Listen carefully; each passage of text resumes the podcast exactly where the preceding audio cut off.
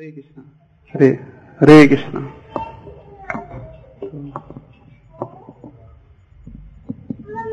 तो ये बहुत ही अच्छी एक बहुत अच्छा अवसर है। आज एटलीस्ट मेरे लिए कि एक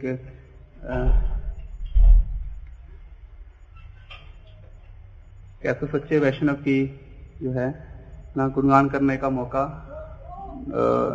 जो मुझे मिल रहा है। क्योंकि सही में ये बहुत ही एक सही में रेयर अपॉर्चुनिटी होती है कि हमें वैष्णव के गुणगान करने का ऐसे अवसर मिले। नहीं तो हम सारा दिन इधर उधर की बातें और बहुत ही संसार का गुणगान करते हैं। तो तो थैंक यू वेरी मच सबसे पहले प्रभु जी का धन्यवाद। मैं ये अपॉर्चुनिटी देने के लिए प्रभु जी से पहली बार आ, आ, मुझे जो है श्रवण का पहला जो अवसर मिला मौका मिला वो आज से तकरीबन तकरीबन चार साल पहले था जब आ, उस वक्त मैं नोएडा में रह रहा था। नोएडा में जो आ, बेस आ, है जो वहाँ पे। और प्रभु जी ने उस वक्त जब दिल्ली मंदिर में ज्वाइन किया और जब सभी बेस की प्रभु जी ने रिस्पॉन्सिबिलिटी ली और तो प्रभु जी हर हफ़्ते नोएडा बेस में आते थे। और हम सबको प्रभु जी ने बहुत इंस्पायर किया भक्ति में आगे बढ़ने के लिए उस वक्त। और मुझे याद है पहला जो पहला क्लास जो था जो मैंने सुना था, उसमें प्रभु जी ने श्रीमद भागवतम से पढ़ा था स्पेशली जो दृष्टांत आता है जहाँ पे नारद मुनि जी दक्ष के जो बेटे होते हैं, उनको जो है वो ब्रह्मचारी बना देते हैं। और उसके बाद जो वहाँ पे डिस्कशन चलती है वो, वो सुना मैंने तो बहुत बहुत इंस्पायरिंग था। इट वॉज़ वेरी इंस्पायरिंग और और प्रभु जी ने इस प्रकार से बेस में में बहुत श्रवण का और प्रैक्टिकल प्रैक्टिकल ट्रेनिंग कैसे बेस को इम्प्रूव किया जाए। इस सब चीज़ों के इंस्पायर किया और मुझे इस लायक भी समझा कि उस रिस्पॉन्सिबिलिटी को ना संभाल के आगे आ, आगे चलें। तो जब से पहले दिन से ही जब मैं ऐसे प्रभु जी से मिले और जब प्रभु जी से ये भक्ति में आगे बढ़ने के लिए हमें जब से प्रेरणा अवसर मिला तो शुरू बहुत हमेशा इंस्पायरिंग था।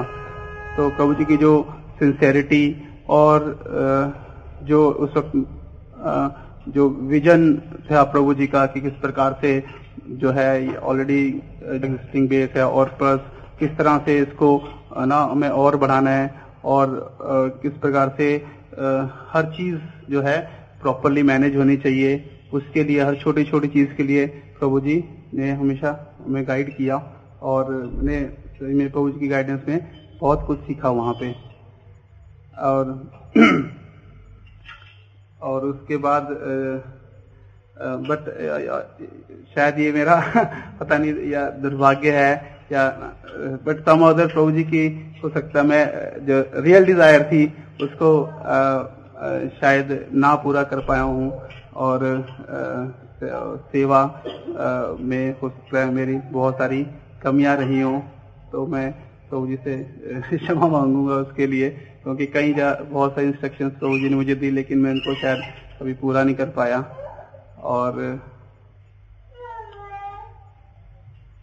और फिर उसके बाद समागर क्योंकि फिर थोड़ा अगस्त आश्रम में आने के बाद जो है आ, आ, कुछ समय के लिए आ, जब हम प्रभु जी से इतना रेगुलर टच में ना रह पाए रह पाए। और लेकिन अब जब दोबारा से प्रभु जी ने ये हमें दोबारा से वो एक मौका दिया तो रेली जो है एक स्पिरिचुअल लाइफ में एक, एक और ज़्यादा इंथुजियाजम और एनर्जी को महसूस किया। क्योंकि ये प्रभु जी का खुद का उत्साह एनर्जी थी जो जो, जो प्रभु जी ने हमें भी दी।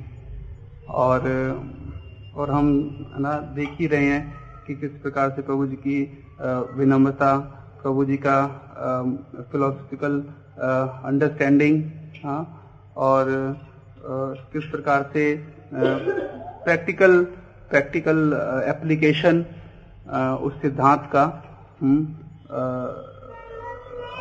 खासकर खासकर प्रभु जी खुद ब्रह्मचारी आश्रम में होते हुए भी हमें जो है उस हमें जो है उस सिद्धांत के थ्रू जो है भक्ति में आगे बढ़ाने का प्रयास कर रहे हैं। तो ये सही में बहुत ही एक प्रभु जी की करुणा है और ये उनकी बहुत बड़ी तो इससे पता चलता है प्रभु जी कितने दयालु हैं कि वो हैं बिल्कुल मौका नहीं छोड़ना चाहते कि हैं कि कोई भी जो भक्ति में आगे बढ़ना चाह रहा हो तो उसको है वो उसको वो अवसर खूब मिले। हम्म, इतना प्रभु जी का हेक्टिक शेड्यूल रहता है। हम्म, हम सारे जानते हैं कि ऑल ओवर दिल्ली एनसीआर और भी बाहर कई ऐसी जगह जगहों पे प्रभु जी प्रचार में इतने बिज़ी रहते हैं। लेकिन उसके बावजूद भी प्रभु जी ने हमें अपने बिज़ी शेड्यूल में कितना टाइम दिया। तो अगेन प्रभु जी का बहुत बहुत धन्यवाद करना चाहूँगा इस बात के लिए। और प्रभु जी से यही निवेदन करूँगा कि वो अपनी कृपा दृष्टि हम सब भक्तों पे बनाए रखें, ताकि हम जीवन के, जो हमारा परम लक्ष्य है, उसके प्रति बढ़ने के लिए जो हमारी इंस्पिरेशन है डिज़ायर है वो कायम रहे और हम गंभीरता पूर्वक उसकी तरफ़ बढ़ते रहें। और प्रभु जी से क्षमा चाहूँगा, जो भी गलतियाँ मैंने प्रभु जी के लिए की हैं तो कृपा करके मुझे माफ़ कर हरे कृष्ण।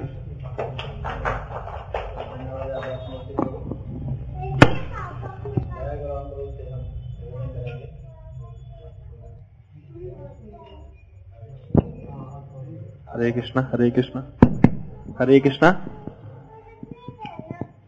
हम लोगों ने जैसे सुंदर गोपालपुर ने हमारे एसोसिएशन देना शुरू किया जब से तो हम लोगों की साधना थोड़ी से इम्प्रूव हुई।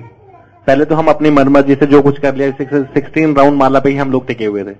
परंतु जी के इंस्पिरेशन जो दिया प्रभु जी ने जैसे बताया कि साधना कार्ड भरो और उसको डेली चेक करो, फिर एक लीडर हमारा चेक कर रहा है। उन सबको देखते हुए हम लोग थोड़े स्ट्रिक्ट हो गए। तो तो उस चीज़ का हमें बड़ा फ़र्क पड़ा। तो प्रभु जी का हम धन्यवाद देते हैं इस चीज़ के लिए कि प्रभु जी ने जिस ढंग से अपनी साधना को स्ट्रॉन्ग किया, हम लोगों को भी प्रभु जी उतना ही दबाव से उसको स्ट्रॉन्ग करने की कोशिश कर रहे हैं। तो हम लोग बहुत बहुत धन्यवाद देते हैं प्रभु जी का कि हम लोग को ऐसे ही शिक्षाएँ देते रहे और खींचते रहे ताकि हम लोग तो डाउनफॉल होते रहते हैं बार बार गिरते हैं, फिर उठते हैं, गिरते हैं उठते हैं। परंतु आपका एक जो प्यार और स्नेह जो हम लोगों को मिला तो उसने हम लोगों को बड़ा स्ट्रांग बनाया भक्ति के लिए। इसलिए हम आपका बहुत शुक्रगुजार हैं प्रभु जी और thank you very much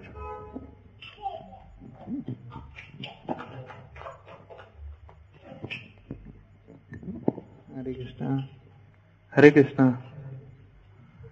प्रभु जी का बहुत अच्छा कीर्तन लगता है और सबसे अच्छा कीर्तन मुझे वहाँ लगा जब कुसुम सरोवर प्रभु जी ने बहुत अच्छा कीर्तन किया था। सब भक्त खूब खूब नृत्य किया एक डेढ़ घंटे, दो घंटे तक। और प्रभु जी ने हमें जो बहुत बेसिक सिद्धांत होते हैं, उसको सब तरह से क्लियर किया। और प्रभु जी ने सारी हमें फिलोसफी समझाई है और और लेकिन मैं उसे अपने जीवन में अपना नहीं पाया हूँ अच्छे से। प्रभु जी से मैं माफ़ी माँगता हूँ और कोई भी आपके चरणों में कोई अपराध हुआ हो, मैं माफ़ कर देना। Thank you so much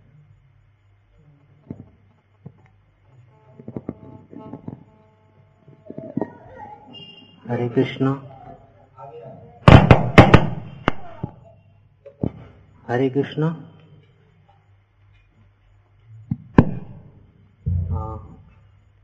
Hare Krishna में। मैं तो कोई क्वालिफिकेशन नहीं कि मैं परम वैष्णव की कुछ कर सकूँ बड़ाई, लेकिन फिर भी मैं काफ़ी प्रभु जी से इंस्पायर्ड हूँ कि प्रभु जी ने बोला कि आप मॉर्निंग प्रोग्राम में आइए, पास में रहते हैं। तो मैं काफ़ी कोशिश करने के बाद फिर मैं स्टार्ट कर सका। और प्रभु जी ने जैसा बताया था कि जब कंपनी में थे तो जब आ रहे थे टेंपल में फुल डिवोटी तो एक उनके कलीग ने पूछा था कि आपका कैसे चलेगा काम?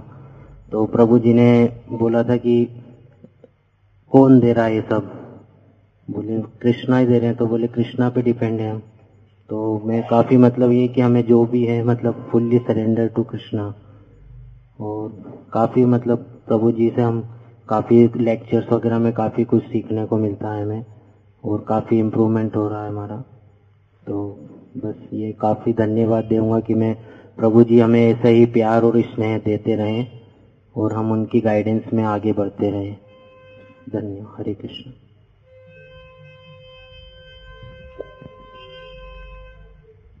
हरे कृष्णा।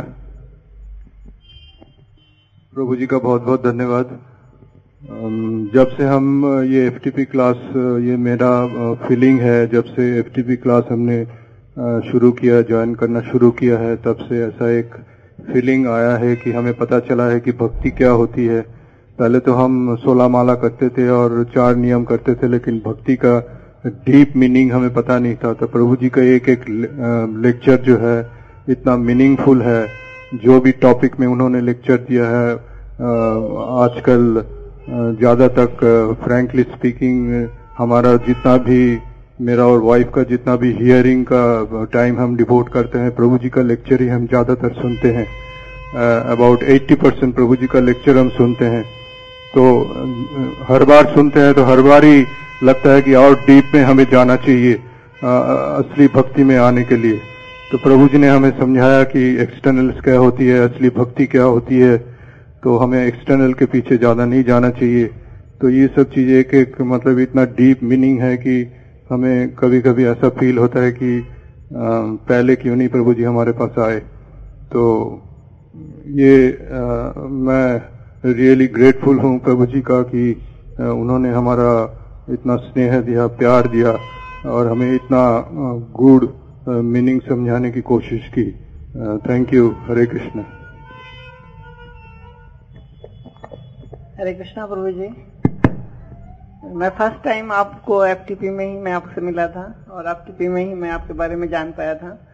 तो मैंने कहीं पढ़ा था कि जो वैष्णवों का दर्शन बहुत सौभाग्यशाली व्यक्तियों को होता है। तो जब मैं आपको देखता हूँ तो शायद लगता है मैं गंगा स्नान करके आता हूँ। ऐसा मुझे फील होता है। और आपका हर लेक्चर बहुत ज़्यादा इंस्पायरिंग है, इसमें कोई भी डाउट नहीं है। और मैं मैं शायद बदनसीब हूँ कि मैं रेगुलर एक्टिविटी में नहीं आ पाता हूँ। तो कोशिश भी करता हूँ, लेकिन फिर भी नहीं आ पा रहा हूँ मैं रेगुलर कोशिश करूँगा प्रभु जी के रेगुलर आऊँ और शायद आपका हमें आशीर्वाद हमेशा के लिए मिलता रहे। थैंक यू प्रभु जी थैंक यू हरे कृष्णा प्रभु जी। मैं आपको मैं आपको बहुत फॉर्चुनेट समझता हूँ कि मुझे है ना, यहाँ पे, है ना, वैष्णव की कृपा से जो है आपके, है ना, इस एफ़ प्रोग्राम में आने के लिए मुझे बहुत मौका मिला। और लास्ट एक साल से मैं यहाँ पे आ रहा हूँ। रेगुलर आपके लेक्चर सुनता हूँ और इससे यहाँ में आने से पहले मुझे, मैं ऐसे भक्ति को ऐसी लाइटली समझता था, पता नहीं था, लेकिन यहाँ आपके लेक्चर सुनने के बाद मुझे पता चला कि ना कि भक्ति कितना, ना इतना लाइटली नहीं है एकदम काफ़ी मुश्किल है और उसके लिए हमारे को जो है काफ़ी ना स्ट्रेंथ उससे मिला और काफ़ी कॉन्फिडेंस लेवल पहले से जो है काफ़ी अच्छा लगा और जब भी हमारे को लगता है कि हम लोग थोड़ा ढीला हो रहे हैं तो आपके लेक्चर सुनते हैं। तो उससे थोड़ा हमारे को जो है ना, वो सब जो है, हमारे को लगता है कि हम लोग हमें और करना चाहिए अच्छा करना चाहिए। तो बहुत बहुत धन्यवाद आपका, है ना, आपके इस प्रोग्राम के लिए।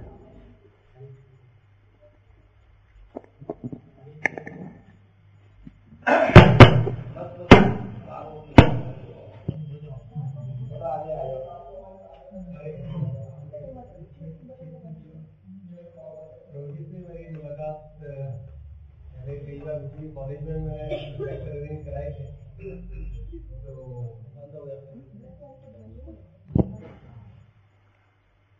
लेकिन एफटीपी में मुझे आने का मौका थोड़ा लेट मिला। करीब छह महीने हम लोग लेट हो गए, छह महीने मिस किए।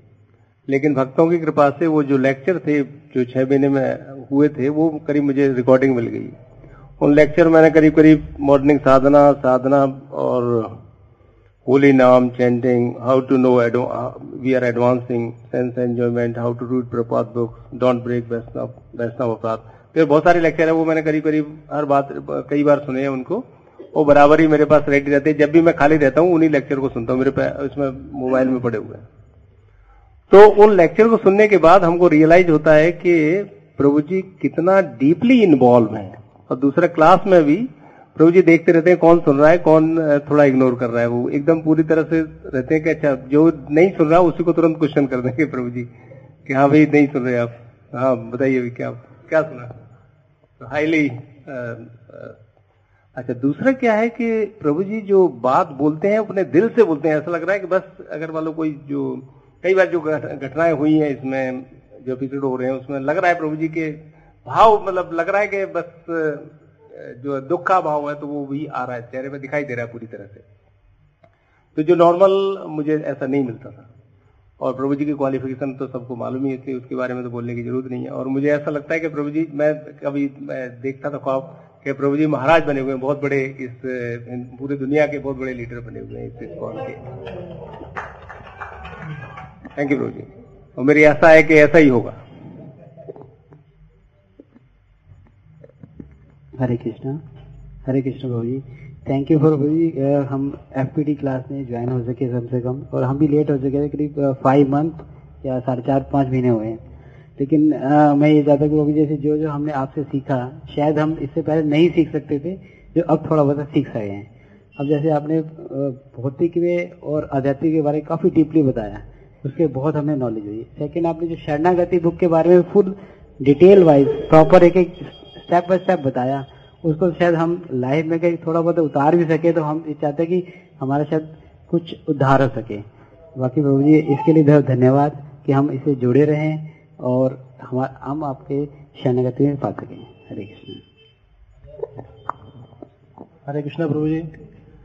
आपके जो लेक्चर बहुत अच्छे हैं, लगते हैं हमारे को, और जो आप कीर्तन गाते हैं, वो इतना से गाते हैं कि ऐसे लगता है कि जैसे अभी तो वो पढ़ेंगे काफ़ी दर्शक से गाते हैं।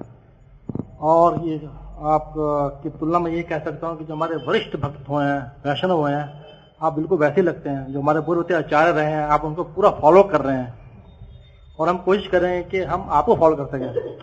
हरे कृष्णा।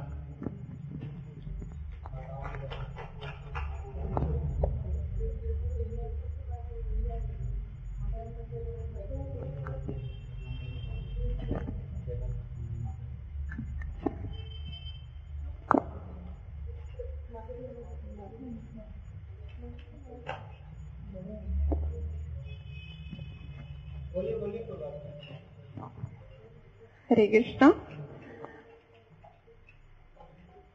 प्रभु जी से हमारा परिचय सहस्र प्रभु के थ्रू हुआ है।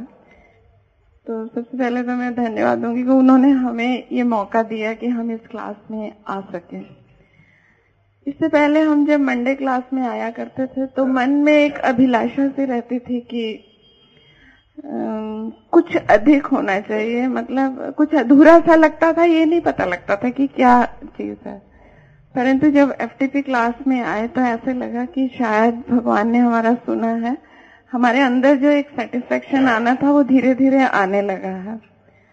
अब प्रभु जी के लेक्चर जो सुनते हैं, वो इतने सशक्त लेक्चर हैं कि उनको हम अपने दैनिक आचरण में भी हम ढाल रहे हैं। तो उससे ऐसा लगता है कि एक बदलाव सा आ रहा है। परंतु अभी भी प्रभु जी हमको ऐसा लगता है कि और थोड़ा सा कड़ाई से हमें पालन करना पड़ेगा। इसके लिए ऐसा लगता है कि कोई हमें ये बताए कि हम कुछ गलत अगर कर रहे हैं। हमें समझ भी नहीं आ रहा है कि हम कुछ अगर गलत भी कर रहे हो तो। तो वैसे तो आपने हमारे लिए इतना ध्यान दिया है। उसके लिए तो बहुत बहुत धन्यवाद। परंतु हम और भी आपसे अधिक सीखना चाहते हैं। इसके लिए मैं आपकी कृपा दृष्टि चाहती हूँ। धन्यवाद।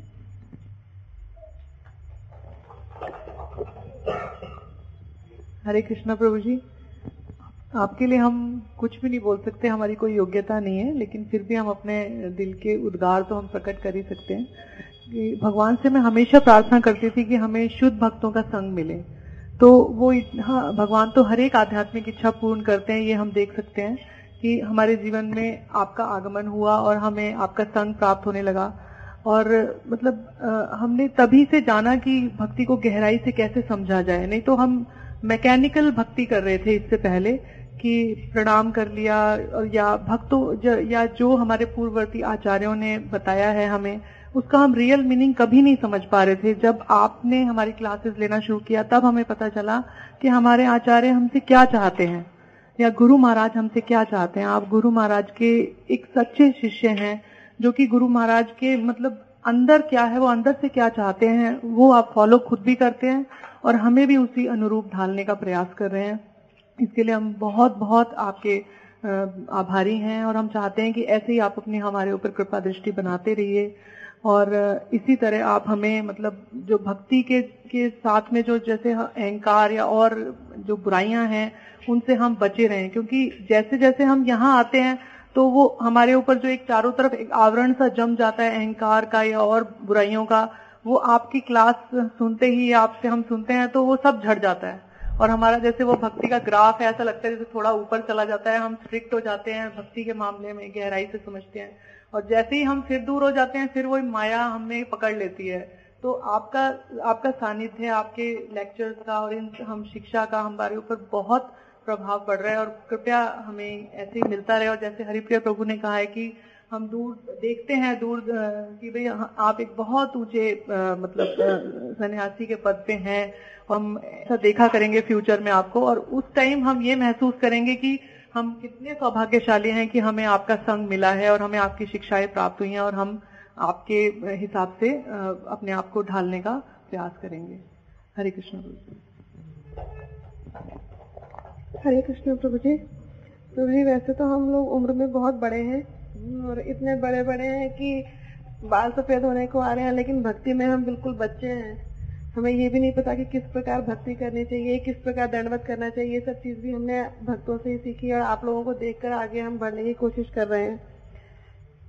ये पता ही नहीं था कि भक्ति किस प्रकार करनी लेकिन आगे हम बढ़ रहे थे एक भक्ति, एक ज़िम्मेदारी की तरह से फॉर्मल कर रहे थे कि सोना माला करनी है, भक्तों को देख लेकिन जो दंडवत करते समय जो भाव होना चाहिए, वो भाव आपने हमें बताया कि किस प्रकार भक्तों को दंडवत करते समय हमारी अंदर एक क्या भावना होनी चाहिए, जलन की भावना, ईर्ष्या की भावना से किस प्रकार हम दूर हो सकते हैं।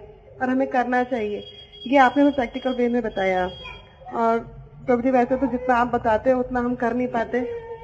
लेकिन फिर भी अगर आप हमें ऐसे ही जो लेक्चर्स की स्ट्रेंथ देते रहेंगे डे टू डे की, जैसे थर्सडे की दो क्लासेस मिस हो गई तो ऐसा लगा था जैसे हमने काफ़ी कुछ मिस किया। दो क्लासेस मतलब कि एक एक क्लास याद रहती है कि ये क्लास हुई, ये क्लास नहीं हुई।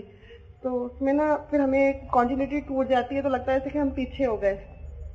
तो जैसे माता जी कही थी कि जैसे कि मिलती रहती रेगुलर डोज ही मिलती रहती है कि हाँ हमें आगे बढ़ना आगे बढ़ना है, जहाँ रुक जाते हैं, वहीं से पीछे हो जाते हैं हम लोग। तो आप इस तरह से हमें आगे बढ़ाते रहे। प्रभु जी, धन्यवाद। हरे कृष्ण। हरे कृष्णा। सबसे पहले मैं सचनेत प्रभु जी का धन्यवाद दूँगी कि आपसे हमको परिचय करवाया और आपका संग हमें मिला। और बहुत कुछ सीखने को मिला इस क्लास में। मुझे बहुत पहले मतलब कॉन्फिडेंस लेवल बहुत कम था, उससे बहुत अच्छा हुआ। प्रणादपी सुनीचंद का सबसे बड़ा उदाहरण प्रभु जी हैं, क्योंकि हम लोगों को सहन कर रहे हैं एक साल से। बहुत गलतियाँ हो रही है, हमसे पता भी नहीं चलता, लेकिन आप बहुत उसको करते, कर लेते हैं हमारे लिए। और आगे भी मैं ये चाहूँगी कि आप ऐसे आशीर्वाद देते रहें और हम भक्ति में आगे बढ़ सकें। धन्यवाद। हरे कृष्णा प्रभु जी। एक्चुअली जैसे प्रभु जी ने बताया कि हम लोग थोड़ा एफटीपी क्लास में करीब छह महीने लेट आए तो लेकिन हमें पता था एफटीपी क्लास चल रही है और जब ये पता चला कि उसमें हिजरे सुंदर गोपाल प्रभु जी का लेक्चर होता है तो फिर उस वक्त तो बहुत ज़्यादा तकलीफ़ जैसे होने लगी कि हमको क्यों नहीं लिया गया एफटीपी क्लास में। क्योंकि मैं हमेशा मतलब अपने प्रभु जी से सुना करती थी कि जब भी आपका लेक्चर होता था, मुझे हमेशा आके बताते थे, आज कॉलेज में सुंदर गोपाल प्रभु जी का लेक्चर था। बहुत इंस्पायरिंग लेक्चर होता है, ऐसा ये बोलते हैं, ऐसा कह, कहा उन्होंने। लड़के जो हैं, वो एकदम बिल्कुल इंस्पायर हो जाते हैं। तो उस वक्त से मतलब ऐसे इच्छा थी अंदर से कि कभी मेरे को भी सुनने को मिले लेक्चर लेकिन भगवान की कृपा और वैष्णवों की कृपा से मतलब ना दिल से जब इच्छा होती है तो भगवान भी उसको पूरी करते हैं।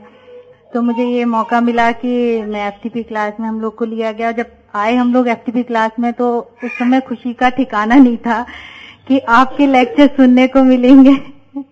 थैंक यू प्रभु जी और बहुत कुछ सीखने को मिला है। हालाँकि हम फॉलो नहीं कर पाते हैं उतना सब। लेकिन आपकी कृपा चाहते हैं कि आप जैसे शुद्ध वैष्णवों की अगर कृपा रहेगी तो शायद हम फॉलो कर पाए। थैंक यू प्रभु जी। हरे कृष्णा।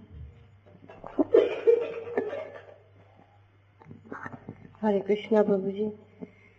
ये हमारा सौभाग्य है कि हमें आपका संग मिल पा रहा है। एफटीपी क्लास में आने से पहले हमें आपसे कभी भी श्रवण करने का मौका नहीं मिला था। लेकिन जब से यहाँ आए आपसे श्रवण किया है तो हमारी जो आपके लेक्चर सुने हैं, उससे हमारी साधना भक्ति में बहुत चेंज आया है। इतना सब हमें नहीं, कुछ भी नहीं पता था आपके लेक्चर सुनने से पहले। और ये वैष्णव की कृपा ही होती है जिसमें, जिससे हम भक्ति में आगे बढ़ते हैं। तो प्रभु जी की आपकी ये सब कृपा ही है हम पर जो हमें आपका संग मिल पा रहा है। और जैसे कि प्रभुपा जी ने कहा है कि प्योरिटी इज़ द फोर्स ये आपकी प्योरिटी है कि जो सबको चेंज कर पा रही है। और हम चाहेंगे कि हम पर आपकी ये कृपा बनी रहे। धन्यवाद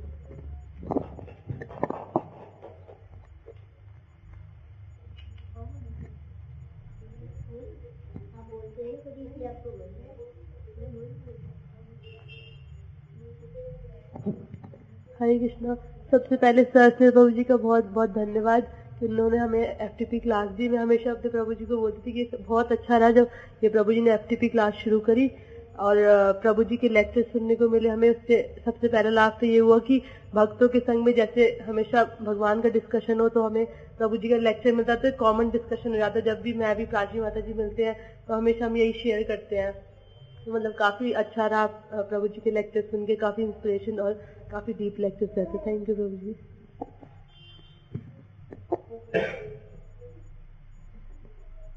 हरे कृष्णा तो मैं कभी भी प्रभु जी के लेक्चर कभी नहीं सुने थे। नाम ही सिर्फ़ सुना था। पर जब एफटीपी में हमारे को मौका मिला प्रभु जी के लेक्चर सुनने का तो बहुत अच्छा लगा। तो शायद मैं थोड़ा बहुत समझ पाई अच्छा लेक्चर ऐसे भी दिए जाते हैं। तो उसके बाद फिर हम जब गोवर्धन गए तो वो दिन मेरे को कभी नहीं भूलता।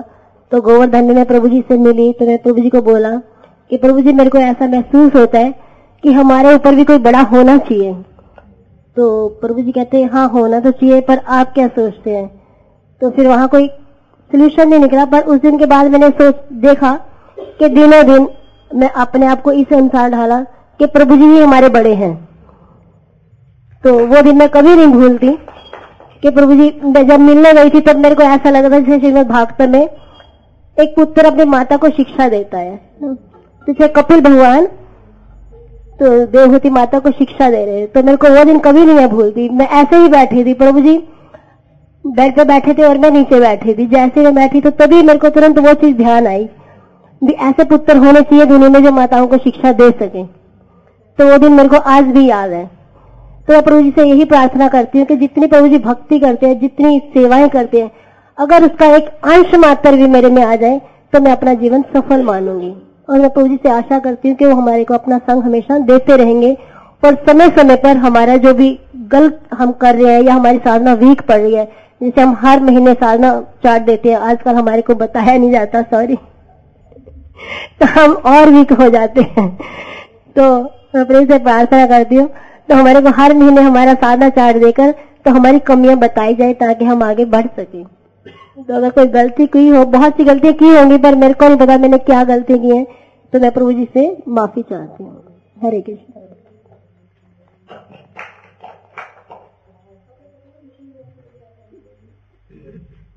हरे कृष्ण प्रभु जी। हम लोग तो एफ़ में भी गए, प्रभु जी और माता जी की कृपा से यहाँ पे आए हैं।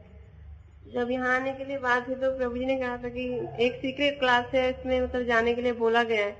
तो मैं तो क्लास का नाम सुन के डर गई थी कि इतने सारे सीनियर वैष्णवों के साथ में मैं तो वैसे भी किसी से ना बात कर पाती हूँ ना कुछ। तो मैंने जब प्रभु जी एक क्लास में आए थे, जब मैंने प्रभु जी का लेक्चर सुना तो मुझे लगा नहीं है तो मेरे लिए ही है लेक्चर मेरे लिए ही है। तो फिर मैंने क्लास में आना शुरू किया और जितना भी प्रभु जी बताते हैं कि एक लीडर को लीडर का मतलब ही है कि वो अपने आचरण से सिखाता है। और हम प्रभु जी में देखते हैं कि सब कुछ प्रभु जी, सब कुछ हृदय से वो जो करते हैं, वो ये बोलते भी हैं। हर चीज़ में, एक चीज़ में नहीं। तो हम तो कुछ भी नहीं कर पाते हैं प्रभु जी सब कुछ बोल, उनको पता है कि इसके हृदय में क्या है। सबके मन की बात भी प्रभु जी को पता रहती है, जानते हैं सब कुछ। और बोलते हैं कि सबसे मुश्किल यही है भक्ति में कि एज इट इज़ फॉलो करना। वो हम कर नहीं पा रहे हैं। सब कुछ एक चीज़ के लिए ही नहीं। और गृहस्थ, हर लेक्चर भी, हर चीज़ के ऊपर जब भी मॉर्निंग साधना कुछ भी वीक तो देख एक लेक्चर पढ़ती हूँ तो थोड़ा सा हाँ सब कुछ उसमें मिल जाता है सोल्यूशन लेकिन कर नहीं पाते हैं कुछ भी। तो प्रभु जी यही चाहते हैं कि हम लोग जितना हम आप लोग हमें आप हमें समय दे रहे हैं तो हम इसके हिसाब से कुछ कर पाए। हरे कृष्ण और आपका संग हमें मिलता रहे दो वीक से क्लास नहीं हो रही तो, तो मुझे लगा कहीं आप क्लास तो नहीं होगी आगे। प्रभु जी बोलते हैं कहीं कभी कभार डरा देते नहीं अब सारे टॉपिक कवर हो गए अब क्लास नहीं होगी। मैं बोलती नहीं नहीं क्लास होनी चाहिए। हरे कृष्ण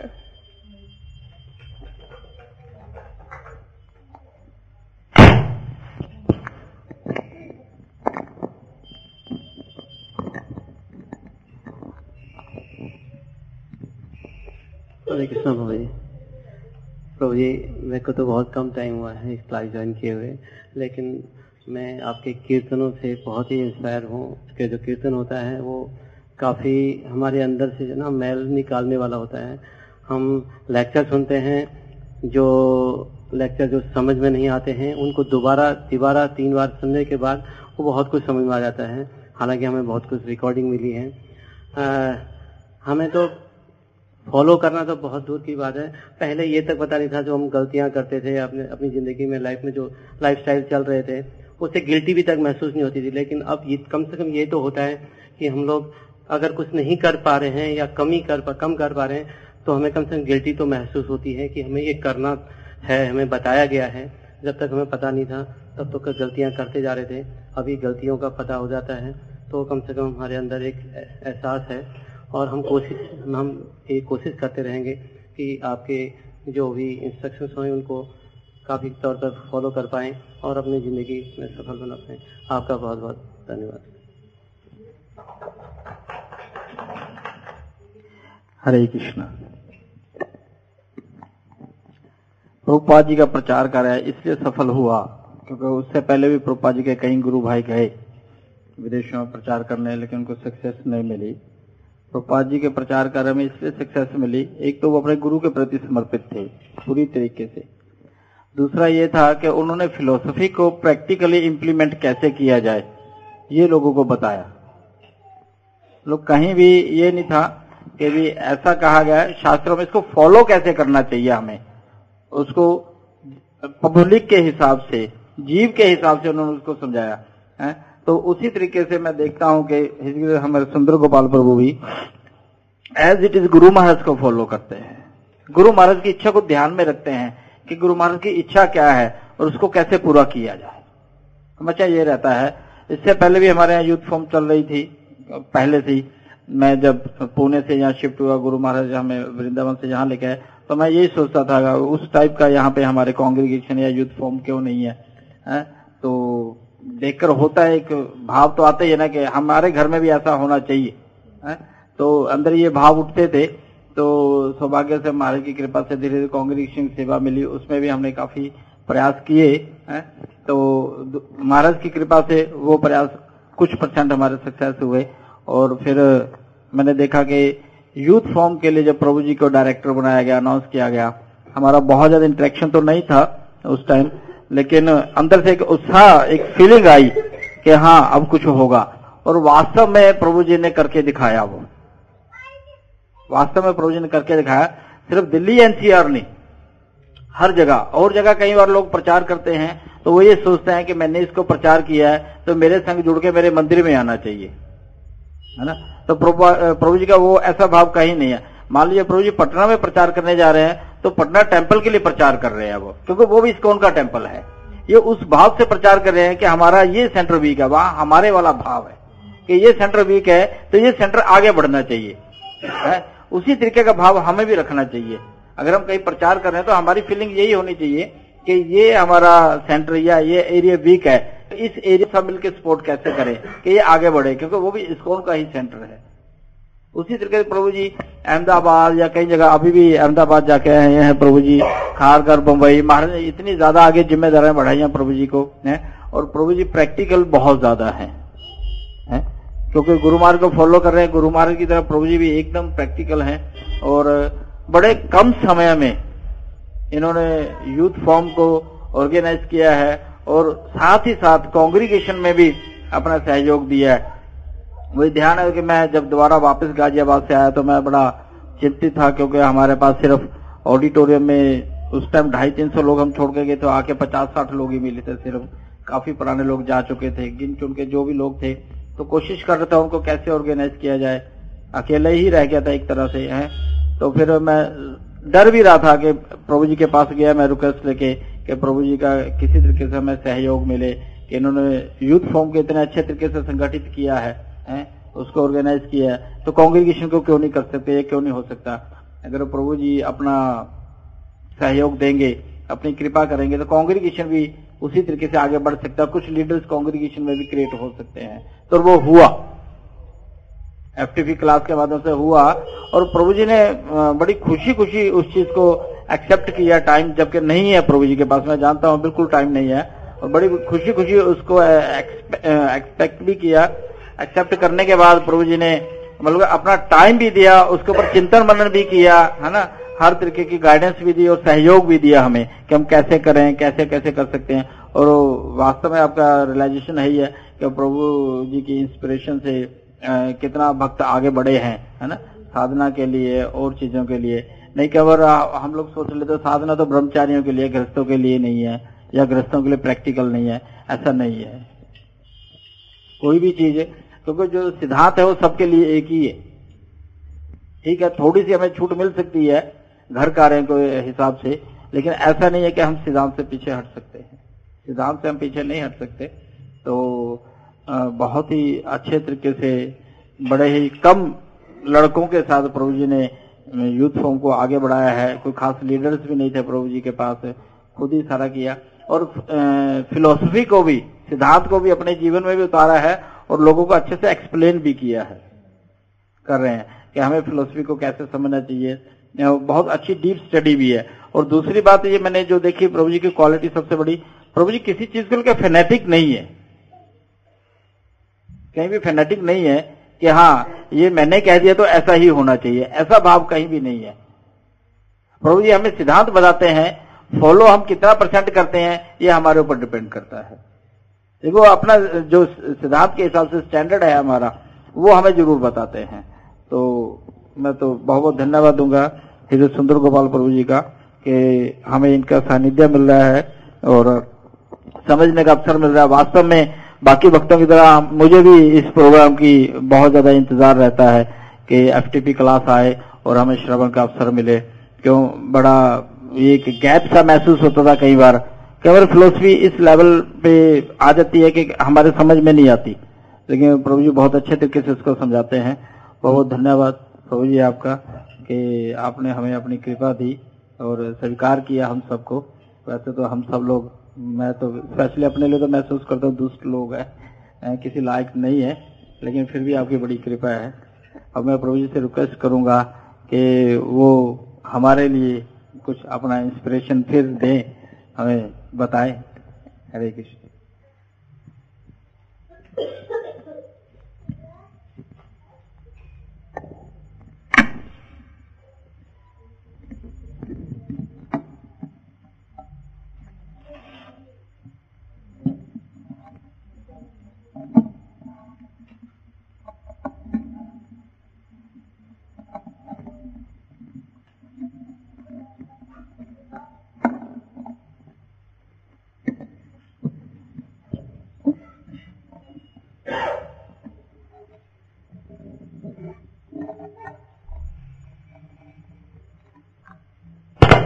मैं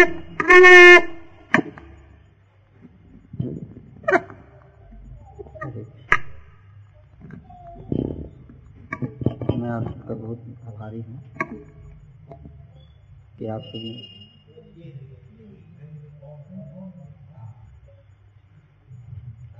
हरे कृष्ण। साउंड आ रहा है? हरे कृष्ण। बहुत हरे Krishna.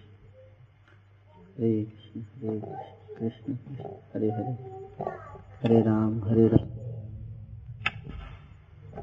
Hare Krishna Hare Krishna.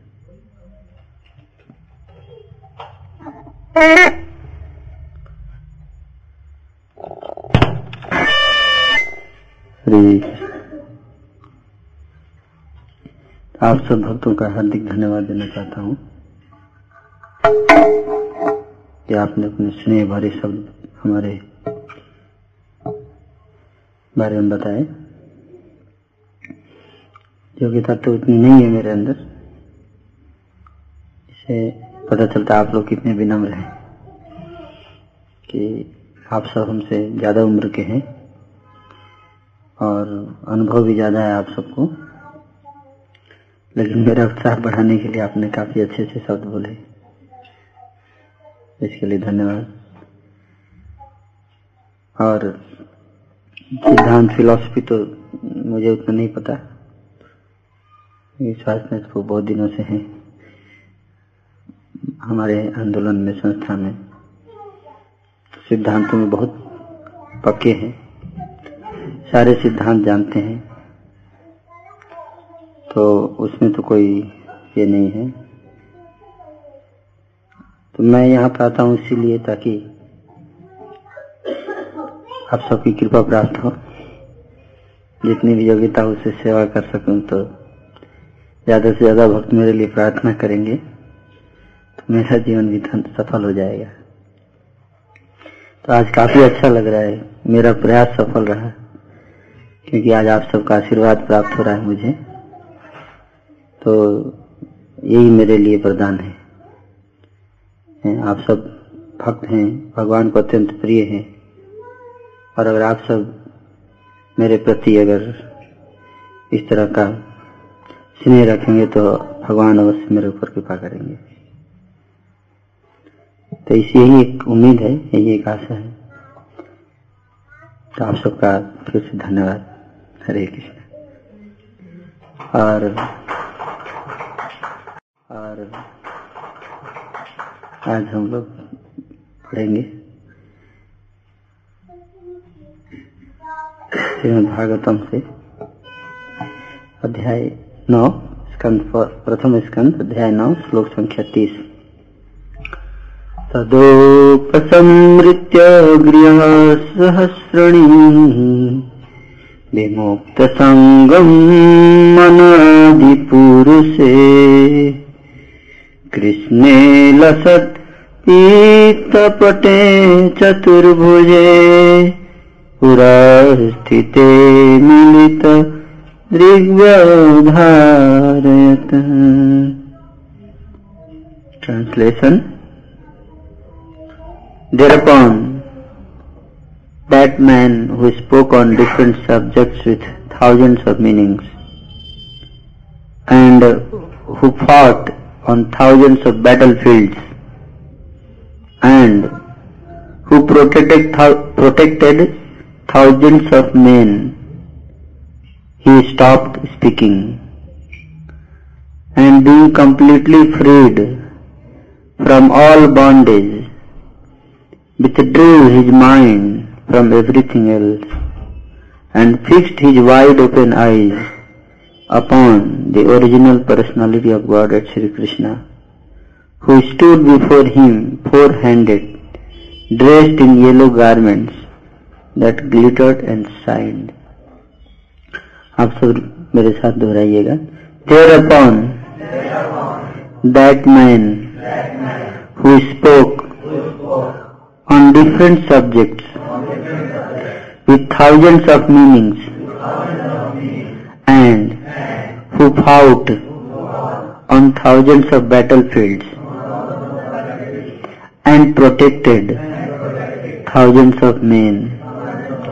He stopped speaking and being completely freed from all bondage, withdrew his mind from everything else and fixed his wide open eyes upon the original personality of Godhead,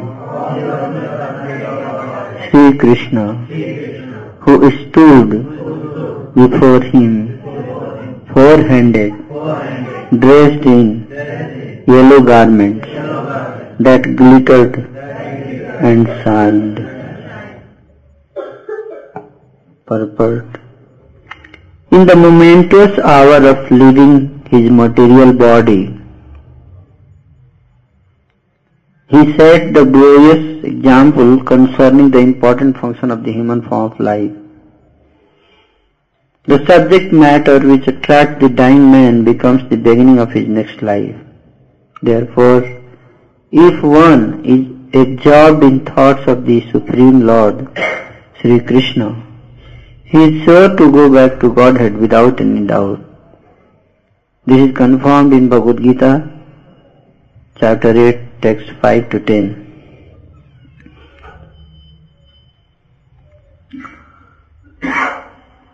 तो यहाँ पे ये श्लोक किसके लिए बोला गया है? वेरी गुड भीष्म पितामह के लिए। सायम्भु शारद शंभु कौमार कपिलो मनु। प्रहलाद जनक भीष्म बलि भैया सकिर ये बारह महाजन हुए हैं और उनमें से एक महाजन हुए भीष्म है। इस, ब्रह्मा जी का जो ये कल्प है, इस कल्प में बारह महाजन, उसमें एक महाजन भीष्म। तो भीष्म देव जो हैं, उनका यहाँ पे वर्णन आ रहा है कैसे उन्होंने अपना शरीर त्याग किया। तो अगर आप सब ध्यान से देखेंगे तो भीष्म पितामह का जो जीवन है, उससे हम बहुत कुछ सीख सकते हैं। स्पेशली इनका जीवन दोनों के लिए काफ़ी प्रेरणादायक है। हालाँकि वो आजीवन ब्रह्मचारी थे, लेकिन वो एक परिवार के सदस्य भी थे। और साथ ही साथ एक शुद्ध भक्त थे। और अपने नाना प्रकार के कर्तव्यों को किया उन्होंने। संसार के में जो भी कर्तव्य थे, उनके उनको पूरा किया। और साथ ही साथ भगवान की प्राप्ति भी की।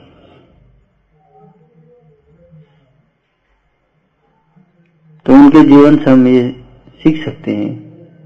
एक कला, जीने की कला, अपने कर्तव्यों को करने की कला। भीष्म पितामह का जीवन भौतिक दृष्टि से एक असफल रहा। असफल जीवन।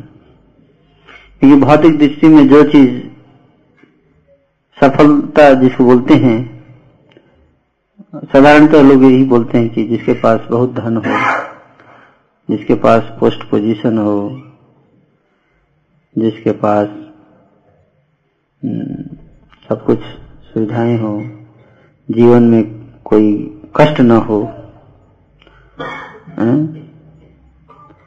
वो व्यक्ति जो है वो काफ़ी सफल माना जाता है लेकिन भीष्म पितामह का जो जीवन है वो पूरा दुखों से भरा कष्टों से भरा हुआ जीवन भौतिक दृष्टि से पर भीष्म पितामह कभी दुखी नहीं रहे।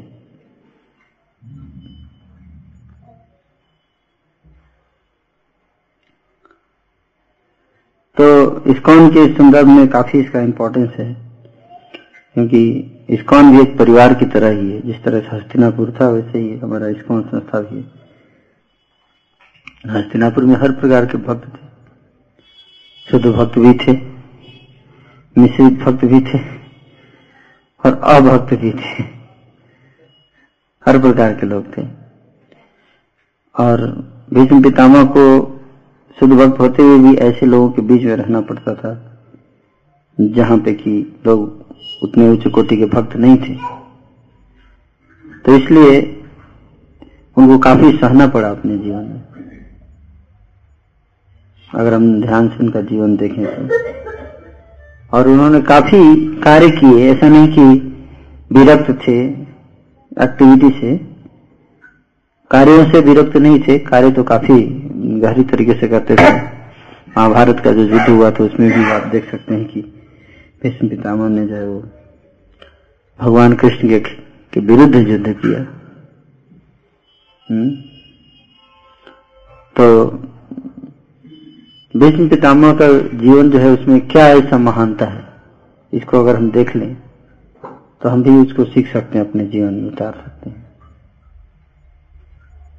सबसे एक महत्वपूर्ण चीज़ सीखने को मिलता है कि उन्होंने मर्यादा कभी नहीं तोड़ी। मर्यादा का पालन किया विष्णु पितामह ने। चाहे उसके लिए कितना भी उनको नुकसान उठाना पड़ा। उनके पिता शांतनु बहुत ही महान, प्रभावशाली व्यक्तित्व थे महाराज शांतनु। क्योंकि गंगा जी से जिनका विवाह हो साधारण व्यक्ति नहीं हो सकता।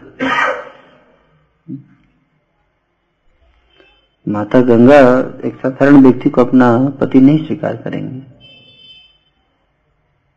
महाराज शांतनु बहुत ही प्रतापशाली सम्राट थे।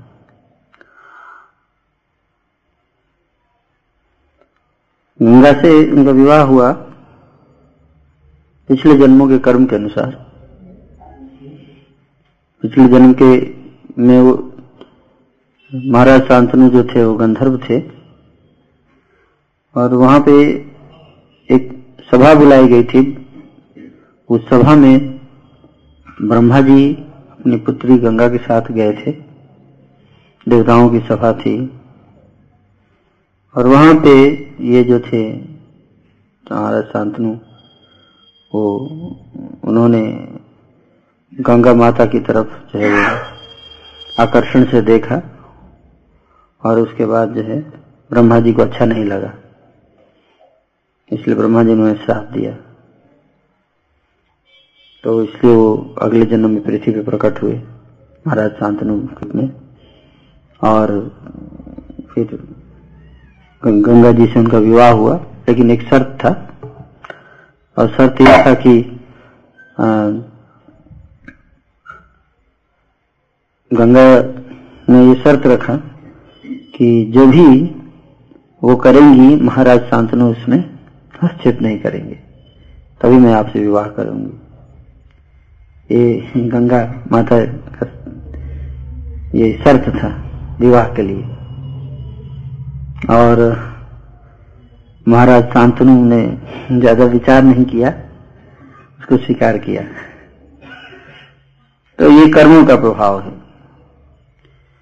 जब भी कई महान व्यक्तित्व कुछ इस तरह की गलतियाँ करते हैं तो उसमें कर्मों का प्रभाव माना जाता है तो महाराज शांतनु को ऐसी आशा नहीं थी कि इस तरह का भी घटना हो सकता है।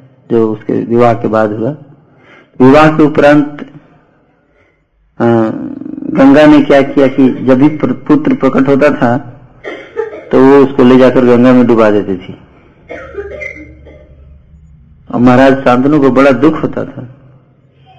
ये कैसी स्त्री है? अपने पुत्र को पानी में डाल रही है। लेकिन गंगा को सब पता था कि ये क्यों हो रहा है ये सब भगवान की इच्छा के अनुसार, भगवान की व्यवस्था के अनुसार? लेकिन कुछ बोल नहीं सकते थे महाराज शांतनु। क्यों? क्योंकि वचनबद्ध थे।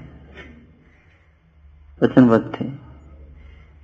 और गंगा ने ये भी शर्त रखा था कि जिस दिन आप मुझे रोकेंगे या मेरे ऊपर प्रश्न उठाएँगे, मैं जो भी करूँगी, रोकने का प्रयास करेंगे आप, प्रश्न उठाने का प्रयास करेंगे, उसी दिन मैं आपको छोड़कर चले जाऊँगी। तो छह पुत्र को तो उन्होंने डाल दिया गंगा में। श्री प्रभुपाद बताते हैं कि ये जो दिल्ली है, यही हस्तिनापुर था। ये जहाँ पे हम रह रहे हैं।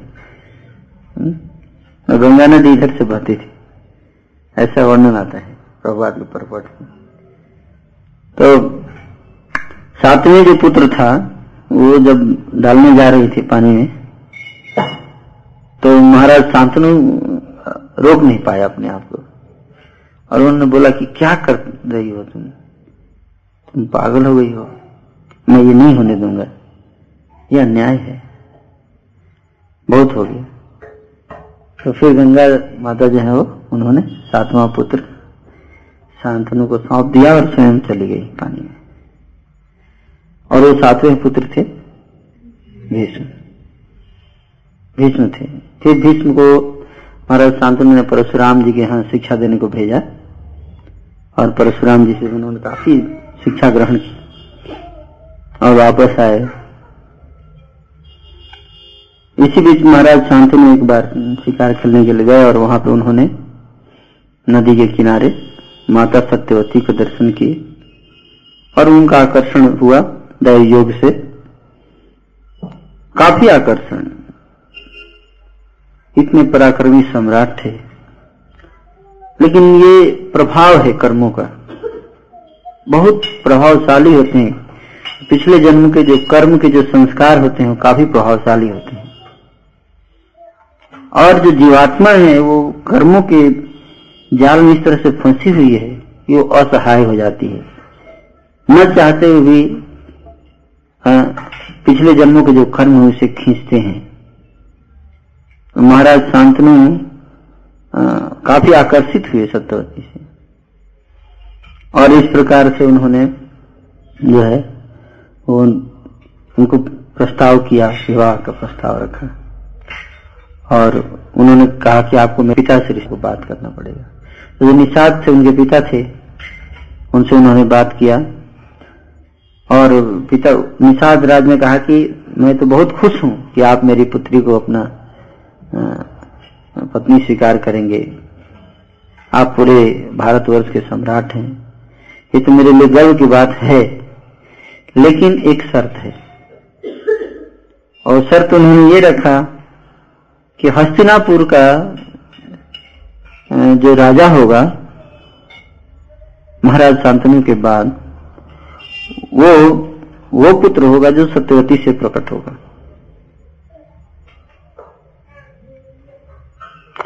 महाराज शांतनु इसको स्वीकार नहीं कर पाए, क्योंकि महाराज शांतनु पिता भीष्म से बहुत प्रेम करते थे।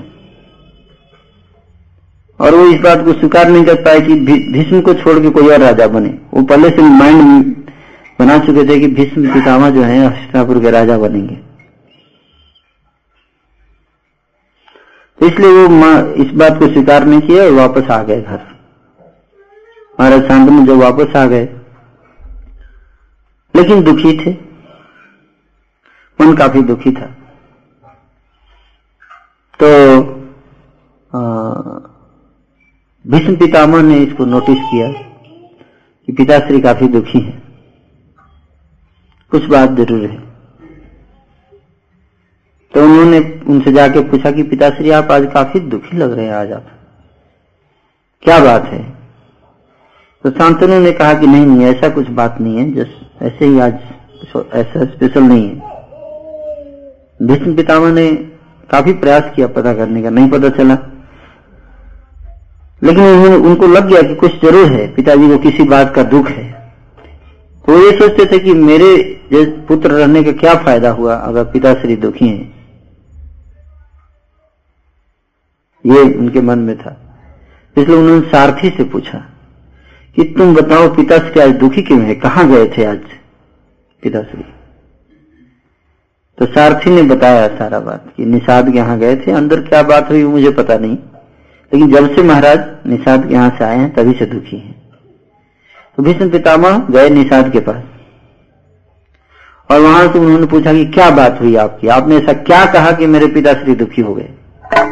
उन्होंने सारा वृतांत बताया कि मुझे तो कोई ऐतराज नहीं है। अगर मेरी बेटी जो है, पुत्री रानी बनेगी मुझे क्या, मैं तो खुश रहूँगा। लेकिन मेरा एक ही शर्त है कि मेरी पुत्री का जो पुत्र होगा, संतान प्रकट होगा पुत्री से, उसके साथ अन्याय नहीं हो।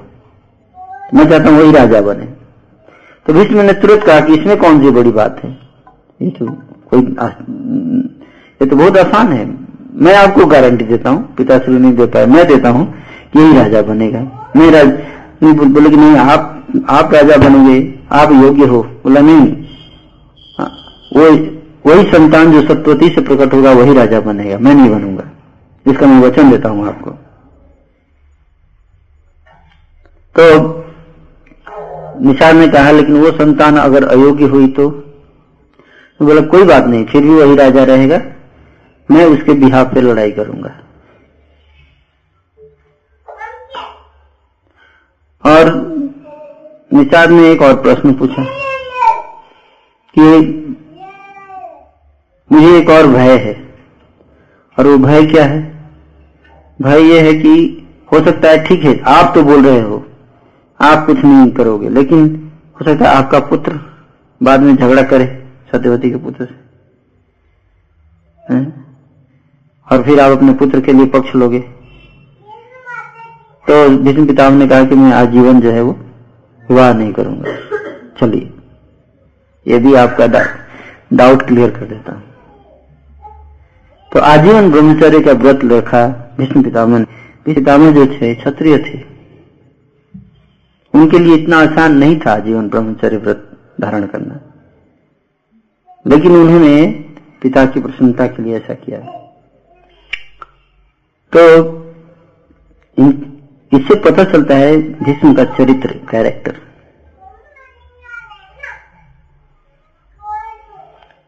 कैसे व्यक्ति थे ये? ऐसा व्यक्ति आपको नहीं देखने को मिलेगा इस संसार में। जो इतना निस्वार्थ भाव से सेवा करे राजा की, पिता की या गुरु की तरह से देखा जाए तो इसको हम अप्लाई कर सकते हैं अपने समाज में हमारी जो श्रद्धा है गुरु के प्रति। हम्म, तो शांत फिर उन्होंने सत्यवती को लेकर आए महाराज शांतनु से उनका विवाह हुआ। तो महाराज शांतनु को पता चला कि उनकी खुशी के लिए भीष्म पितामह ने पूरे जीवन भर आजीवन विवाह नहीं करने का व्रत ले लिया है। तो महाराज शांतनु अत्यंत दुखी हुए। लेकिन भीष्म पे उनको बड़ा गर्व हुआ। और इसलिए उन्होंने भीष्म पितामह को इच्छा मृत्यु का वरदान दिया। आप सोच सकते हैं कि महाराज शांतनु साधारण व्यक्ति नहीं थे। क्योंकि एक साधारण व्यक्ति इच्छा मृत्यु का वरदान नहीं दे सकता हम्म? इच्छा मृत्यु का वरदान दे रहे हैं, इसका मतलब सोचिए कितना उनके अंदर पावर होगा। हम्म? तो इस तरह से महाभारत जो है वो प्रारंभ होता है। और चित्रवीर्य और विचित्रवीर्य जो पुत्र हुए हम्म, वो दोनों जो है वो योग्य नहीं थे। और युद्ध में मारे गए एक तो युद्ध में मारे गए दूसरे रोगी थे। तो इसलिए वो उनकी मृत्यु हो गई। दोनों जब की मृत्यु हो गई हस्तिनापुर का सिंहासन खाली हो गया। कोई बैठने वाला था नहीं। कौन बैठे सिंहासन पे? और भीष्म पितामह योग्य थे। माता सत्यवती ने कहा, भीष्म पितामह को, कि आप बैठ जाइए। अब तो मेरे कोई पुत्र बचे ही नहीं। तो वो तो प्रतिज्ञा अप्लाई नहीं होता अब। अब आप बैठ जाओ। सिंहासन, मैं बोलती हूँ ना, मेरे पिता ने कहा था, मेरे पिता ने कहा था कि आपसे वचन लिया था, शर्त रखा था, लेकिन मैं ही कह रही कि आपको बैठना पड़ेगा। लेकिन भीष्म पिताओं ने मना कर दिया। सत्य सत्य पे चलने वाले थे। देखिए प्रलोभन संसार में प्रलोभन क्या है? संसार में धन का प्रलोभन होता है, पद का प्रलोभन होता है, हैं? तो ये जो जितने प्रलोभन हैं, ये सब भीष्म पितामह को शुरू से ही आकर्षित नहीं थे। कौन इससे बचेगा इस संसार में, बताइए? और खास तौर पर क्षत्रिय परिवार में जन्म लेने के बाद। इसीलिए भीष्म पितामह जो थे, वो महाजन माने गए क्योंकि उनके उन, उनके अंदर इंद्रिय तृप्ति के प्रति आकर्षण नहीं था। और अगर कोई व्यक्ति संत है महात्मा है और वो समाज से बाहर रहता है तो उसके लिए अगर इंद्रिय तृप्ति से विरक्ति है उसके हृदय में तो ये कोई आश्चर्य की बात नहीं है। लेकिन भीष्म पितामह समाज में रहते हुए घर परिवार के अंदर रहते हुए उनको विरक्ति है। ये सबसे बड़ा आश्चर्य की बात है। क्योंकि अगल बगल में जितने लोग हैं इसी के लिए जो है मारपीट कर रहे हैं और वहाँ पे जो है, है अपना व्रत का पालन करना निस्वार्थ रहना कितना बड़ा कैरेक्टर है ये चरित्र है? और उनका जीवन देखिए भीष्म पितामह का लाइफ देखिए कि सबकी सेवा करते थे यहाँ तक कि महाभारत के युद्ध में तो धृतराष्ट्र पूरी तरह से गलत थे। इस बात को जानते हुए कि धृतराष्ट्र गलत हैं। भीष्म पितामह उनका साथ किए। क्यों? क्यों ऐसा किया उन्होंने? वचन दिया था। मर्यादा था, को तोड़ना नहीं चाहते थे। क्योंकि ये जो मर्यादा है, ये अगर टूट जाती है तो फिर कुछ भी नहीं बचेगा। द्रौपदी का वस्त्र हरण हो रहा था भीष्म पितामह कौरवों की सभा में सबसे वीर व्यक्ति थे। उनसे वीर कोई था ही नहीं। इतने महान महान वीर थे कि महाभारत का युद्ध 18 दिन तक चला और उस 18 दिन में 10 दिन युद्ध केवल अकेले भीष्म पितामह ने लड़ा। अब बाकी इनके जाते ही आठ दिन के अंदर युद्ध खत्म हो गया। तो जी कितना पावर होगा भीष्म पितामह। वो चाहते थे एक क्षण में दुर्योधन और धृतराष्ट्र सबको मार के फेंक देते। एक सेकेंड में। इतना पावर था उनके अंदर। द्रौपदी को बचा सकते थे, चाहते तो लेकिन द्रौपदी को बचाने की इच्छा था हृदय से, लेकिन बंधे हुए थे वचन से। उसको तोड़ना नहीं चाहते थे। देखिए, कितना सहनशीलता है उनके अंदर। सहनशीलता आप देखिए उनकी। बोलते हैं ना त्रिनादपी सुनिचेन तरोरपी सही सुना। हृदय दुखी है जल रहा है। और पावर भी है उनके अंदर इतनी शक्ति है कि चाहे तो सबको हरा सकते हैं। और जो चाहते हैं वही कर, कर सकते हैं। लेकिन फिर भी अपनी शक्ति का प्रयोग नहीं किया। वचन को ज़्यादा महत्व दिया शक्ति से। सत्य को ज़्यादा महत्व दिया अपनी शक्ति से भीष्म पितामह ने। और यहाँ तक कि महाभारत के युद्ध में ये जानते हुए हृदय से चाहते थे कि पांडव जीते, लेकिन युद्ध कर रहे हैं कौरव के विरुद्ध। और पांडवों के ऊपर बाणों से प्रहार कर रहे हैं। पांडव भगवान के शुद्ध भक्त हैं और भीष्म पितामह भगवान के शुद्ध भक्त हैं। तो एक शुद्ध भक्त जो दूसरे शुद्ध भक्त को मार रहा है। है? ना? युद्ध में क्या हो रहा था?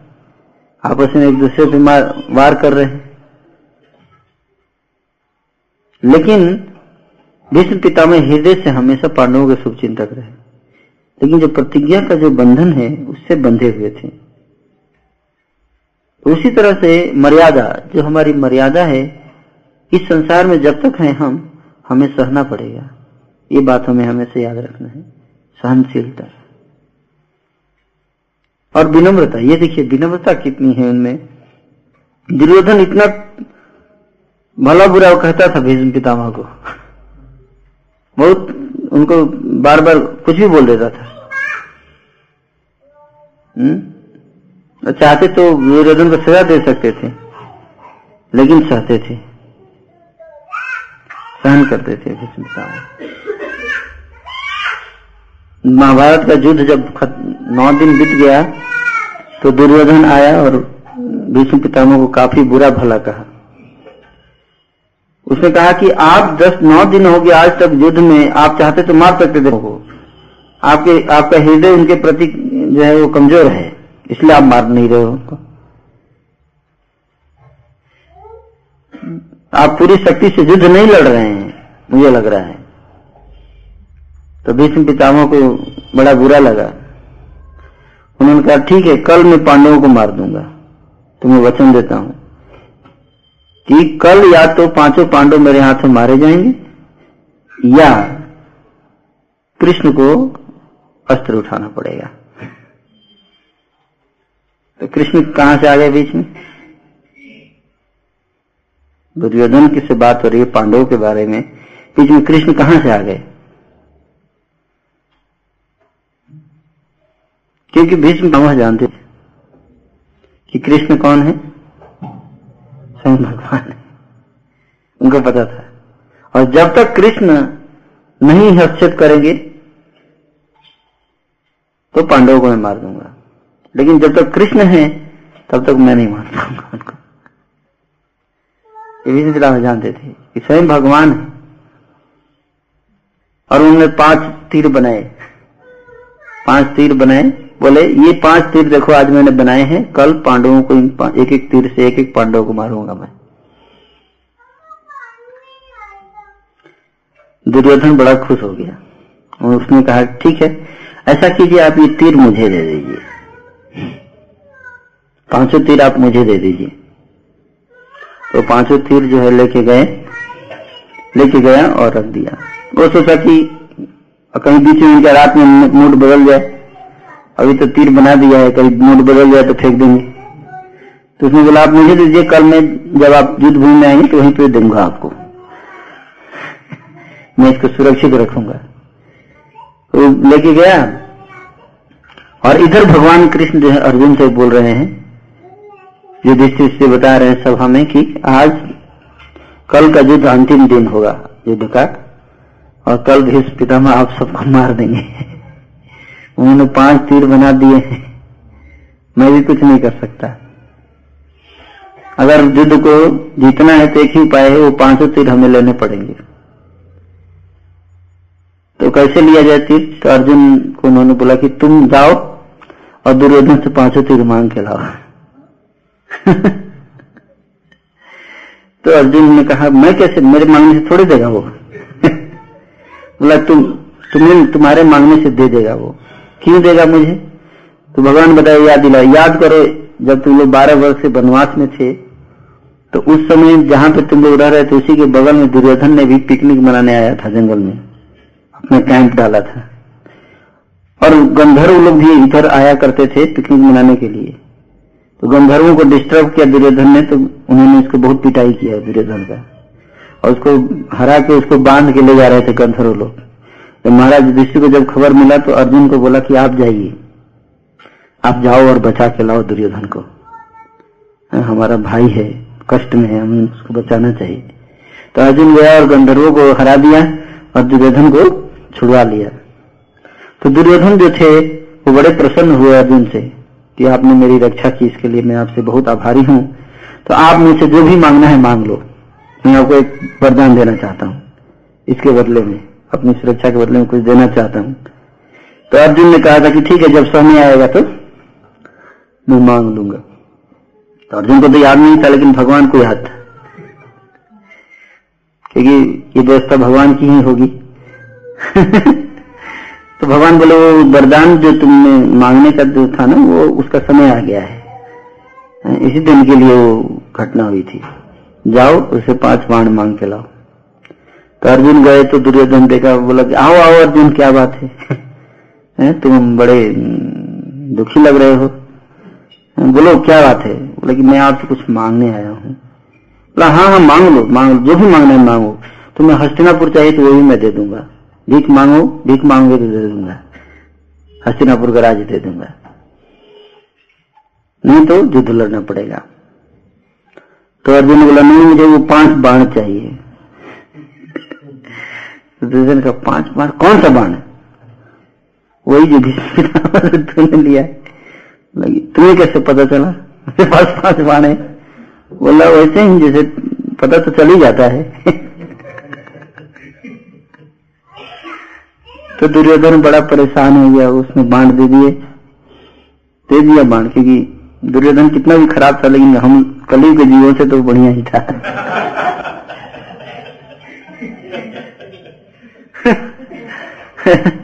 इतना उनके, अंदर कैरेक्टर था कि अगर कुछ वचन देते थे तो उसका पालन करता था। तो हालाँकि ईर्ष्या बहुत ज़्यादा थी उसके अंदर लेकिन फिर भी कुछ अच्छाई भी थी उसके अंदर। तो उसने दे दिया और बाण लेके आगे। अगले दिन युद्ध शुरू हुआ भीष्म पितामह रथ पे तैयार बोल दुर्योधन की तरफ़ बार बार देख रहे दो बाण दो। दुर्योधन बोला वो तो गया बाण। अर्जुन ले गया। तो भीष्म पिता भगवान कृष्ण की तरफ़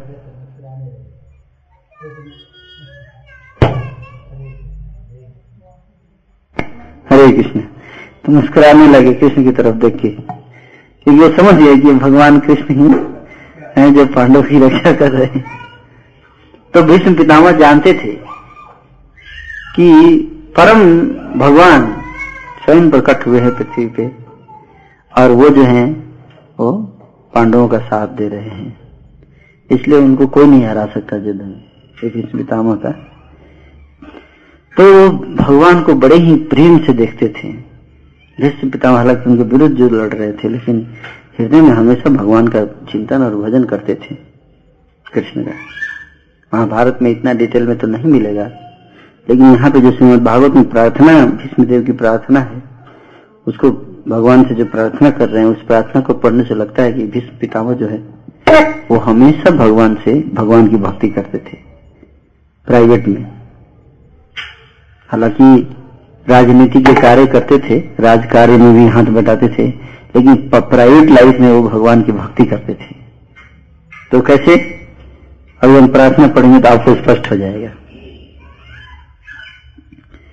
विशुद्धया धारणयाहता श्रुव तदीच्छयैवा सृगतायुधश्रमः निवृत्त सर्वेन्द्रियवृत्तिविभ्रम तुष्टावजन्यम् विसृज जनार्दनम् by pure meditation looking at lord Shri Krishna he at once was from all material inauspiciousness and was relieved of all bodily pains caused by the arrow wounds. Thus all the external activity of his senses at once stopped, and he prayed transcendently to the controller of all living beings while quitting his material body. तो अब प्रार्थना अब भीष्म पितामह को दस दिन तक युद्ध हुआ कोई मार नहीं पा रहा था तो क्योंकि भीष्म पितामह को मारना आसान नहीं था, क्योंकि इच्छा वृत्ति का प्रधान था। तो भीष्म पितामह ने स्वयं पांडवों को उपाय बताया कैसे उन्हें मारना है।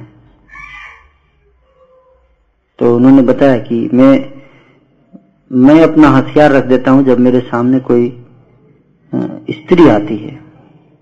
अगर मेरे सामने कोई स्त्री रथ पे चढ़ के आए और वो मुझे ललकारे युद्ध के लिए तो मैं कितना भी ललकारे तो मैं उसके सामने अस्त्र नहीं उठाऊँगा।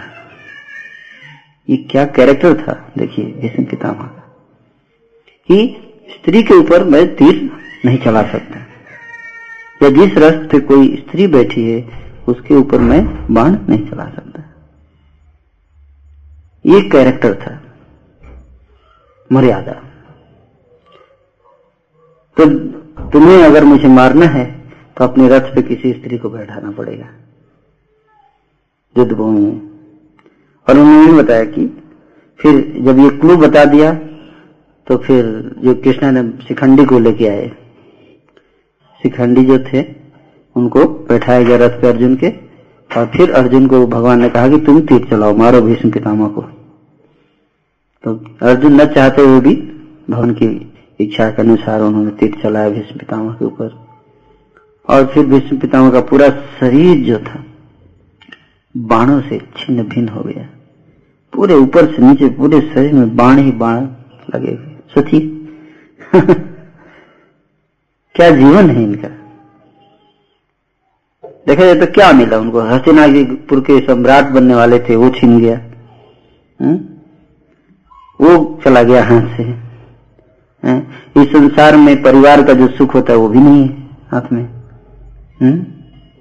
वो भी नहीं मिला। और बड़े हो गए, सबसे बड़े पितामह हैं, लेकिन दुर्योधन की आज्ञा का पालन करना पड़ता है। दुर्योधन ऑर्डर देता है, पितामह लड़िए, ऐसे जाइए, अभी उधर जाइए। जैसे कोई सीनियर डिवोटी है, हैं? जो सबसे सीनियर टेंपल में डिवोटी है, उसको कोई नया जूनियर डिवोटी ऑर्डर दे, आप इधर जाइए, आप उधर जाइए। कितनी विनम्रता चाहिए पालन करने के लिए? सोचिए जरा। लेकिन भीष्म पितामह करते थे। हुँ? और अंत के समय पूरा शरीर बाणों से बिंधा हुआ है। और बाणों की सैया पे सो रहे हैं। हुँ? और बाणों की सैया पे सो, सोते सोते उन्होंने युधिष्ठिर महाराज को धर्म का ज्ञान दिया। कौन- शरीर पूरा बिना हुआ है, लेकिन चेतना पूरी शुद्ध है कॉन्सियस है। जैसे शिला प्रभुपाद अंतिम दिनों में उनका शरीर पूरा कमज़ोर हो गया था, लेकिन चेतना शुद्ध थी। भागवतम के ऊपर प्रवचन देते थे प्रभुपाद अपने शिष्यों को, सोए सोए। भागवतम का डिक्टेशन करते थे प्रभुपाद, सोए सोए। तो भीष्म पितामह भी उसी तरह से। हम्म? और इसलिए भीष्म पितामह का पूरा जीवन जो था उसमें तनिक भी स्वार्थ नहीं था कहीं पे भी। पूरा दूसरों के लिए था। या मर्यादा के लिए वचन के लिए था। हैं? तो इसीलिए भगवान उनकी इस निस्वार्थ भावना से हैं, बड़े प्रसन्न थे और इसीलिए भगवान मृत्यु के समय उनके सामने प्रकट हुए। क्योंकि भीष्म पितामह भौतिक इच्छाओं से बिल्कुल मुक्त हो चुके थे। अपने स्वार्थ अपने शारीरिक सुख के, दैहिक सुख के ऊपर बिल्कुल ध्यान नहीं देते थे और उनका पूरा चेतना था कर्तव्य के ऊपर। कर्तव्य जो है उसी को करते थे। उससे कितना फ़ायदा हो रहा है अब मेरे लिए, उसका थोड़ा भी ध्यान नहीं रखते थे। तो ऐसे व्यक्तित्व थे वो इसलिए भगवान उनके कृपा किए और मृत्यु के समय आकर उनके सामने खड़े हो गए। और भीष्म पितामह ने उनसे प्रार्थना की। भीष्म भीष्म देव बोले let me now invest my thinking feeling and willing which are so long engage in different subject of personal duties in the all powerful lord Krishna he is always self satisfied but sometimes being the leader of the devotees he enjoys transcendental pleasure by descending on the material platform all from him only the material world is created तो यहाँ पे बता रहे हैं कि आज तक मेरा मन जो है भौतिक कार्यों में लगा रहा। लेकिन अब मैं अपने मन को हर जगह से खींचकर मेरे सामने खड़े भगवान के ऊपर केंद्रित करना चाहता हूँ। अब मैं किसी और चीज़ का चिंतन नहीं करना चाहता हूँ। और ऐसा करते हुए उन्होंने जो है प्रार्थना किया। और आप सब अभी तो समय नहीं है मेरे पास, दस बज गया। तो मैं चाहता हूँ कि आगे का जो प्रार्थना है इनका, ये तीसरे श्लोक से शुरू होता है। नौवें अध्याय का तीसवा श्लोक। दस श्लोक है इनका प्रार्थना, उसको आप पढ़िएगा। और देखिए कि भीष्म पितामह कितने कृष्ण से आसक्त थे। हालाँकि पॉलिटिक्स में भाग ले रहे थे, युद्ध कर रहे थे, है ना? और कई प्रकार के कार्यों में लगे हुए थे, लेकिन उनका मन हमेशा भगवान के ऊपर केंद्रित रहता था। तो इसी तरह से इससे शिक्षा क्या मिलती है हमको? सब नाना प्रकार के, जैसे आप सब भक्त हैं यहाँ पे, कई कार्यों में लगे हुए हैं। एक्सटर्नली बाहरी बाहरी तौर पे हम कई प्रकार के कार्य कर रहे हैं, लेकिन हृदय में हमेशा कृष्ण का चिंतन होना चाहिए। और बहुत कष्ट भी आए, दुख भी आए, हैं? तो भीष्म पितामह चाहते तो हथियार उठा सकते थे वहाँ पे, अस्त्र उठाकर, और दुशासन को मार सकते थे, द्रौपदी को बचाने के लिए। दुशासन को रोक सकते थे, उनके पास इतनी शक्ति थी। लेकिन उन्होंने ऐसा नहीं किया। बसरते उन्होंने अपनी मर्यादा नहीं तोड़ी और भगवान को प्रार्थना की, हे भगवान, आप आइए और कुछ कीजिए ऐसे से इसलिए भगवान आए। भगवान आए तो द्रौपदी की प्रार्थना से और दूसरे भीष्म भी थे वहाँ पे। तो ऐसे शुद्ध भक्तों के प्रार्थना सुनकर भगवान वहाँ पे प्रकट हुए और द्रौपदी की रक्षा की। तो भीष्म पितामह के जीवन से हमें ही सीखने को मिलता है कि जीवन में कुछ भी परिस्थिति क्यों ना हो हमें हमेशा हर परिस्थिति में भगवान का चिंतन करना चाहिए। इस प्रकार का अभ्यास करने से मृत्यु के समय भगवान का चिंतन करना आसान हो जाएगा। तो कष्ट जब भी आया हमारे जीवन में, ऐसा हमें नहीं सोचना है कि कष्ट नहीं आएगा, कष्ट आएगा। लेकिन कष्ट के समय हमें भगवान का स्मरण करना चाहिए। और ये तभी संभव होगा जब हम लगातार जो है रेगुलर शास्त्रों का अध्ययन करेंगे और जानेंगे कि ये संसार में जो कुछ भी हो रहा है, ये सब, हम सब यंत्र मात्र हैं। एक बात हमेशा ही याद रखना चाहिए कि हम यंत्र हैं। भगवान के हाथों के यंत्र हैं। भगवान हमें चला रहे हैं। हमारी इच्छा के अनुसार कार्य कभी नहीं होगा इस संसार में। तो इस संसार में कार्य होता है भगवान की इच्छा के अनुसार। तो जब भी कोई विपरीत परिस्थिति आती है तो हमें सोचना चाहिए कि भगवान की ही इच्छा है। और इसलिए हमें उसे स्वीकार कर लेना चाहिए अपने जीवन में। और मन में हृदय में भगवान का चिंतन करना चाहिए। कृष्ण पितामह के जीवन से ये। तो भगवान कृष्ण ने भगवदगीता में ज्ञान भी दिया है कि माँ मनुस्मर युद्ध मेरा स्मरण करते हुए युद्ध करो, अपने कर्तव्यों का पालन करो। तो जैसे आप सब अपने कर्तव्यों का पालन कर रहे हैं तो उस पालन करते हुए आपको एक गोल अवश्य हो जाए कि ये हमारा अंतिम जीवन होना चाहिए संसार में। इस भाव से है ना उसको कर्तव्य को कीजिए। और लेकिन साथ ही साथ हृदय में भगवान का स्मरण होना चाहिए हमेशा कि जो भी मैं कर रहा हूँ लेकिन मेरे सब कुछ भगवान ही है। हाँ, अंत में मुझे भगवान के पास ही जाना है है ना। ये जो है टेम्पररी है। यहाँ पर मैं जो कुछ भी कर रहा हूँ ये सब अशाश्वत है टेम्पररी है। और मेरा नित्य संबंध भगवान के साथ है। कुछ वर्षों की बात है, उसके बाद तो मैं भगवान के साथ रहूँगा। तो ये जो है, कुछ दिनों की बात है है ना? तो कुछ दिनों के तो ऐसे ही टल जाता है, समय बीत ही जाएगा। पंद्रह, बीस साल ज़्यादा से ज़्यादा है हमारे जीवन में, है कि नहीं? बीत जाएगा, ऐसे समय नहीं, पता नहीं चलेगा। और पंद्रह, बीस साल बीतने के बाद भगवान के साथ रहेंगे, है कि नहीं? तो इस तरह से हमें सोचना चाहिए। और इस पंद्रह, बीस साल में अगर थोड़ा बहुत कष्ट भी आए दुख भी आए कोई मान अपमान करे, हमारा अपमान कर रहा है, कोई हमें इंसल्ट कर रहा है तो इतना टेंशन नहीं लेना। क्योंकि बीस साल के बाद तो फिर सब चीज़ से मुक्ति होनी ही है है ना? तो ऐसा नहीं करना चाहिए कि कोई इंसल्ट कर रहा है, उसके पीछे फिर अपना टाइम वेस्ट कर रहे हैं तो भगवान को भूल गए। तो उल्टे ये काम करना चाहिए भगवान को याद रखना चाहिए, इंसल्ट करने दीजिए, क्या जाता है? हम्म? कोई हमारा क्या लगे जाएगा?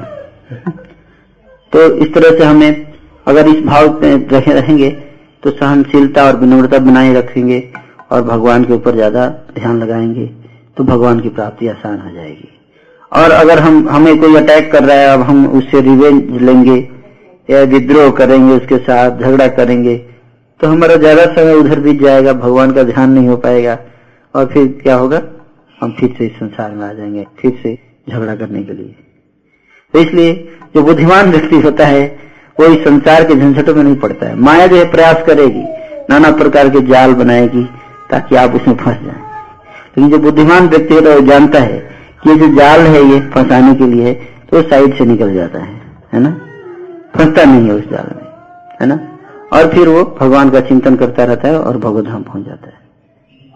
तो आप सब जो भी कार्य कर रहे हैं तो उसमें वो कार्य जो है, ये ड्यूटी कर रहे हैं और मेन मेन कार्य जो है वो भगवान की भक्ति है। उस पर ज़्यादा फोकस कीजिए। और भगवान का गुणों का चिंतन, स्मरण, श्रवण, उनकी लीलाओं के बारे में चर्चा ये हमारा प्रमुख लक्ष्य होना चाहिए। तो आप में से कितने लोग रोज भागवतम पढ़ते हैं? सब लोग पढ़ते हैं।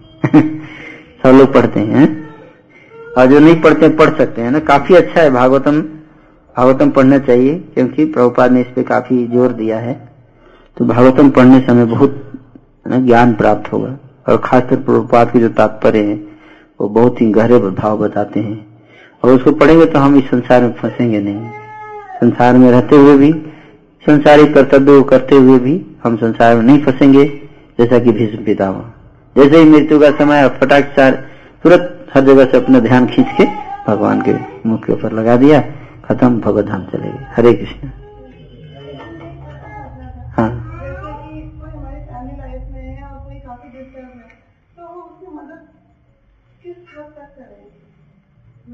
होता है कि किसी को मतलब कैसे हम पारिवारिक है तो हमारे कुछ कर्तव्य करते हैं कि कोई बाहर जाए तो उसको सेट करना है कोई भाई उसको सेट करना है।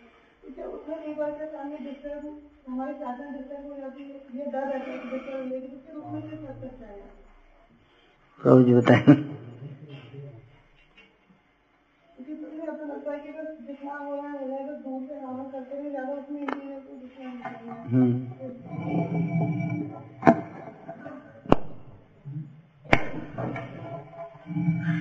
इसमें ये कि ये आपको देखना पड़ेगा कि कैसा व्यक्ति है वो।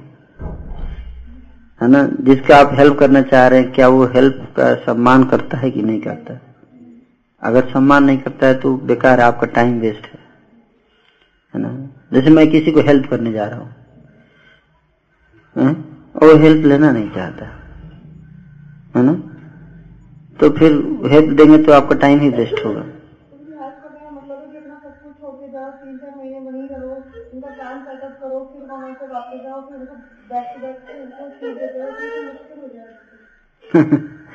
तो इसलिए आप देख सकते हैं कि आपका क्या स्थिति है। तो मेनली इसमें ये है कि हम हेल्प दे सकते हैं अगर व्यक्ति उस हेल्प का सम्मान करता है और उससे जो है उसके अंदर इम्प्रूवमेंट होता है, भक्ति के प्रति आकर्षण होता है तो हेल्प कर सकते हैं। लेकिन अगर कोई व्यक्ति ऐसा है कि वो मटेरियल प्लेटफॉर्म से आपको देख रहा है तो आप उसको हेल्प करोगे तो उसका इम्पोर्टेंस नहीं समझेगा वो। और आपका साधना, आपका अपना टाइम वेस्ट होगा। यहाँ पे आप रहेंगे तो आप भगवान की सेवा करेंगे कुछ, है कि नहीं? प्रचार कार्य में हेल्प करेंगे। और वहाँ पे जाके बैठे क्या करेंगे? है ना? और उसका हेल्प के लिए कोई ना कोई आ ही जाएगा कहीं ना कहीं से। ये नहीं। लेकिन यहाँ पे हम रहेंगे तो भगवान की सेवा में लगे रहेंगे तो ज़्यादा फ़ायदा है। है कि नहीं? और प्रभु जी बता सकते हैं। डिपेंड करता है कि उनको हेल्प किस टाइप की चाहिए इसमें बहुत डिपेंड करता है। हम्म, चाहिए किस टाइप की चाहिए। तो सेकंड थिंग क्या होता है जब हम किसी को हेल्प करते हैं उसमें हमें इन्वॉल्व नहीं होना हम्म, हमें हेल्प करके साइड में हो जाना है। अगर हम इन्वॉल्व होंगे तो हमारी आसक्ति होगी उसने हेल्प के प्रति बदले हम कुछ इच्छा करेंगे। इच्छा करेंगे वहाँ से वो मिलेगा नहीं जब मान मान सम्मान नहीं मिलेगा कुछ नहीं मिलेगा तो हमें क्रोध आएगा। क्रोध आएगा तो वो सारे का सारा फिर हमारी भक्ति को कर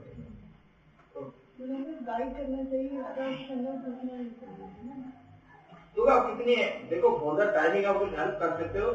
मान लो फाइनेंशियल हेल्प भी करते हो किसी को तो वो भी ये कह के करनी चाहिए कि ये उधार है तेरे तुमको को देना है वापस नहीं तो हैंडीकैप हो जाएगा हमेशा। आज आपकी तरफ़ मुड़ा कल किसी की तरफ़ मुड़ेगा कभी किसी की तरफ़ मुड़ेगा उसको मेन तो आप थोड़ा स्पिरिचुअल वे में समझाएँगे। हम क्यों फंसे हुए हैं ये बहुत ज़रूरी है। हम सामाजिक प्राणी हैं ऑब्वियसली हमें ऐसे दौर से गुजरना पड़ेगा, सभी जी की मदद भी करनी पड़ेगी, सब कुछ करनी पड़ेगी। लेकिन उस मदद के पीछे हमारा उद्देश्य ये होना चाहिए, भगवान से प्रे करिए भक्ति में आ जाए। तो फिर उसका अपने कष्टों का कारण अपना समझ आने लगेगा तो वो किसी को दोषी नहीं ठहराएगा। उसकी कोई किसी एक्सपेक्टेशन भी नहीं होगी कि तू मुझे हेल्प करे एक तो अभिमान उसका अपने आप भी डेवलप हो। जाएगा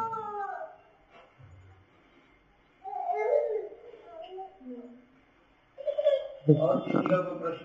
जो पढ़ रहा था मैं भागवत एक बात था तो उसमें दिल्ली के जो है उसमें गंगा बह रही ऐसा लिखा हुआ था। तो मैं सोचा कि गंगा के लिए यमुना लिखा होना चाहिए हम्म, नहीं गंगा। हाँ, वहाँ गंगा लिखी। हाँ। गंगा नदी बहती थी। ये डायरेक्शन चेंज हो गई। हम्म, प्रभाव से होता है।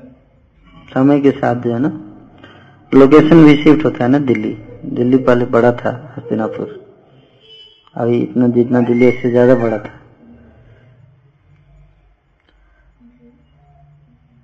कि की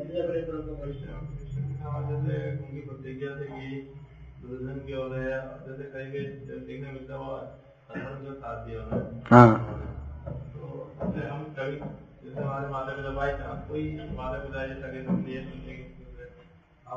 अपने वचनों के कारण उनकी ओर बनने या भगवान की ओर बनने मतलब अधर्म को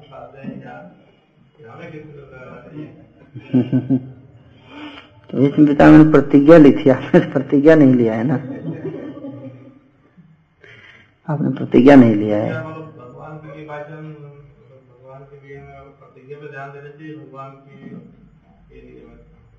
किसी पे भी, कुछ भी कर सकते हैं आप। प्रतिज्ञा पे भी आप अगर ध्यान दिया, बढ़िया से दीजिए, जैसे विदिता ने दिया था।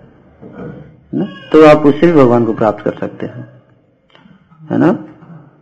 तो प्रतिज्ञा जो है वो हम्म, अगर कर रहे हैं आप तो उसमें आप भीष्म पितामह की साधारण प्रतिज्ञा नहीं थी भौतिक प्रतिज्ञा नहीं थी। भीष्म पितामह तो जानते थे कि भगवान जो है वो परम जीवन का परम लक्ष्य भगवान को प्राप्त करना है और मेनली उसी के लिए प्रयास करते थे है ना? और बाहरी परिस्थितियाँ जो है वो भगवान की भक्ति में ज़्यादा बाधा नहीं कर सकती हैं। वो भीष्म पितामह जानते थे कि राजा कोई भी बने और युद्ध कोई भी जीते।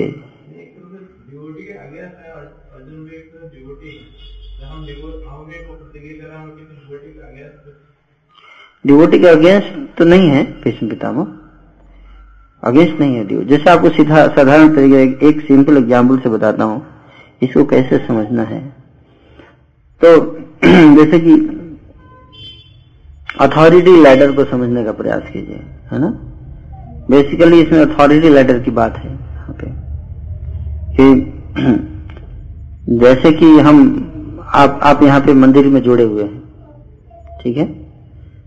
तो आप जो हैं, वो जब मंदिर आते हो, गुरु आपसे एक्सपेक्ट करता है कि मंदिर का जो अथॉरिटी लैडर है, उसको आप फॉलो करें। ठीक है? जी।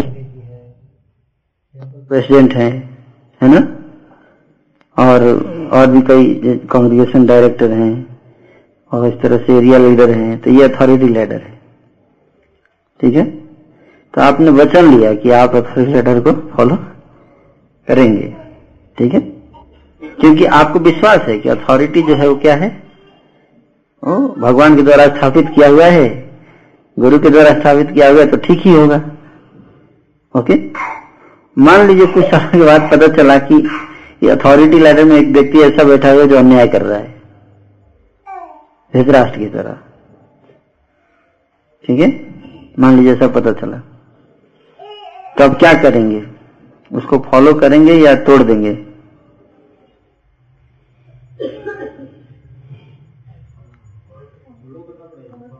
हाँ वही किया भीष्म पितामह। भीष्म पितामह जो थे राजा भगवान का प्रतिनिधि होता है। इस भाव से वो हसीनापुर के सिंहासन पे जो भी बैठा था उसकी, वो उसको फॉलो कर रहे थे, है ना? इस भाव से कर रहे थे। वो भगवान को प्रतिनिधि मानते थे इसको, इस राष्ट्र को। समझ रहे बात को? अपने पिता पिता को भी उन्होंने किया, लेकिन मेन था राजा। शांतनु राजा थे। पिता तो एक रिलेशन था इसलिए। कोई भी राजा होता तो भीष्म वही करते जो शांतनु के लिए किया उन्होंने। है ना? तो इसलिए वो राजा, और राजा चूँकि भगवान के प्रतिनिधि होता है, इसलिए उसने भगवान को देखते हुए उन्होंने उसकी रक्षा की। तो ये आप देखते हो कि कई लोग क्या करते हैं, अगर सहनशीलता नहीं है व्यक्ति में तो क्या करेगा? अगर कहीं पे देखता है कि डिस्क्रिपेंसी है सिस्टम में तो छोड़ के भाग जाता है इसको। है कि नहीं? कई ऐसे भक्त हुए इस मंदिर में, जिनको बर्दाश्त नहीं हुआ कि ऐसा कैसे हो सकता है अन्याय, है ना? और महाराज सपोर्ट कर रहे हैं, है ना? वो भाग गया। है कि नहीं? भाग गया छोड़ के। नहीं, सहन करना है। टॉलरेट करना है, भीष्म की तरह। हम्म? तो ये बहुत ज़रूरी है इस बात को समझना। सहनशीलता और विनम्रता, चैतन्य महाप्रभु का जो श्लोक है त्रिनाद की सुनी चिंतर तो सहन करना है तो ये ये जो भीष्म का जो ये है, वो इस संदर्भ में ज़्यादा अप्लाई होता है, जो अभी मैंने बताया। और आपका जो कहना कि माता पिता का तो वो उस संदर्भ में नहीं है। भीष्म पितामह एक पुत्र नहीं, की तरह नहीं व्यवहार कर रहे थे। और राजा की तरह व्यवहार कर रहे थे, राजपुत्र की तरह। तो इसलिए वहाँ पे उस एंगल से इसको देखना है। और माता पिता के कारण थोड़े ना हम भक्ति छोड़ सकते हैं। वो अलग चीज़ है एक मिनट क्लियर? तो अथॉरिटी लैडर की यहाँ बात आ रही है, वो ज़्यादा ज़रूरी है तो इस्कॉन में भी अगर हमें कभी फ्यूचर में ऐसा लगता है कि जो मैनेजमेंट है या इसमें कोई उतना डिस्क्रिपेंसी है, मैं नहीं, अन्याय हो रहा है एक ठीक नहीं हो रहा है, ऐसा नहीं होना चाहिए। ठीक नहीं होना चाहिए, लेकिन भगवान अगर अलाउ कर रहे हैं तो क्या, हमें क्या दिक्कत है? और भगवान अगर नहीं चाहेंगे तो कोई गलत कर सकता है। बताइए, भगवान की इच्छा खिलाफ कोई गलत कर सकता है? तो भगवान, अगर कोई गलत कर रहा है तो ठीक है, भगवान है, वो देखेंगे। हम्म तो इसलिए हमें ज़्यादा उसमें फंसना नहीं चाहिए। हमें अपना भक्ति करना चाहिए और गुरु का जो आदेश है उसका पालन करना चाहिए। अपनी मर्यादा नहीं छोड़िए। मेन पॉइंट ये है, अपना जो मर्यादा है है ना, उसको करते रहिए। दैट इज़ मेन पॉइंट ठीक है? हाँ।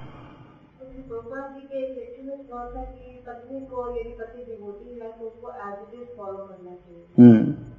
और वो गंधारी के संदर्भ में बताया कि गंधारी ने जो है वो अपने पति को एज इट इज़ फॉलो किया और जब मैरिज छोड़ गए तो उसके साथ साथ मैरिज चले गए जबकि धृतराष्ट्र डिवोटी नहीं थे। धृतराष्ट्र डिवोटी नहीं थे हाँ लेकिन धृतराष्ट्र आप इसमें पढ़ेंगे ना तो इसके बाद एक चैप्टर आएगा।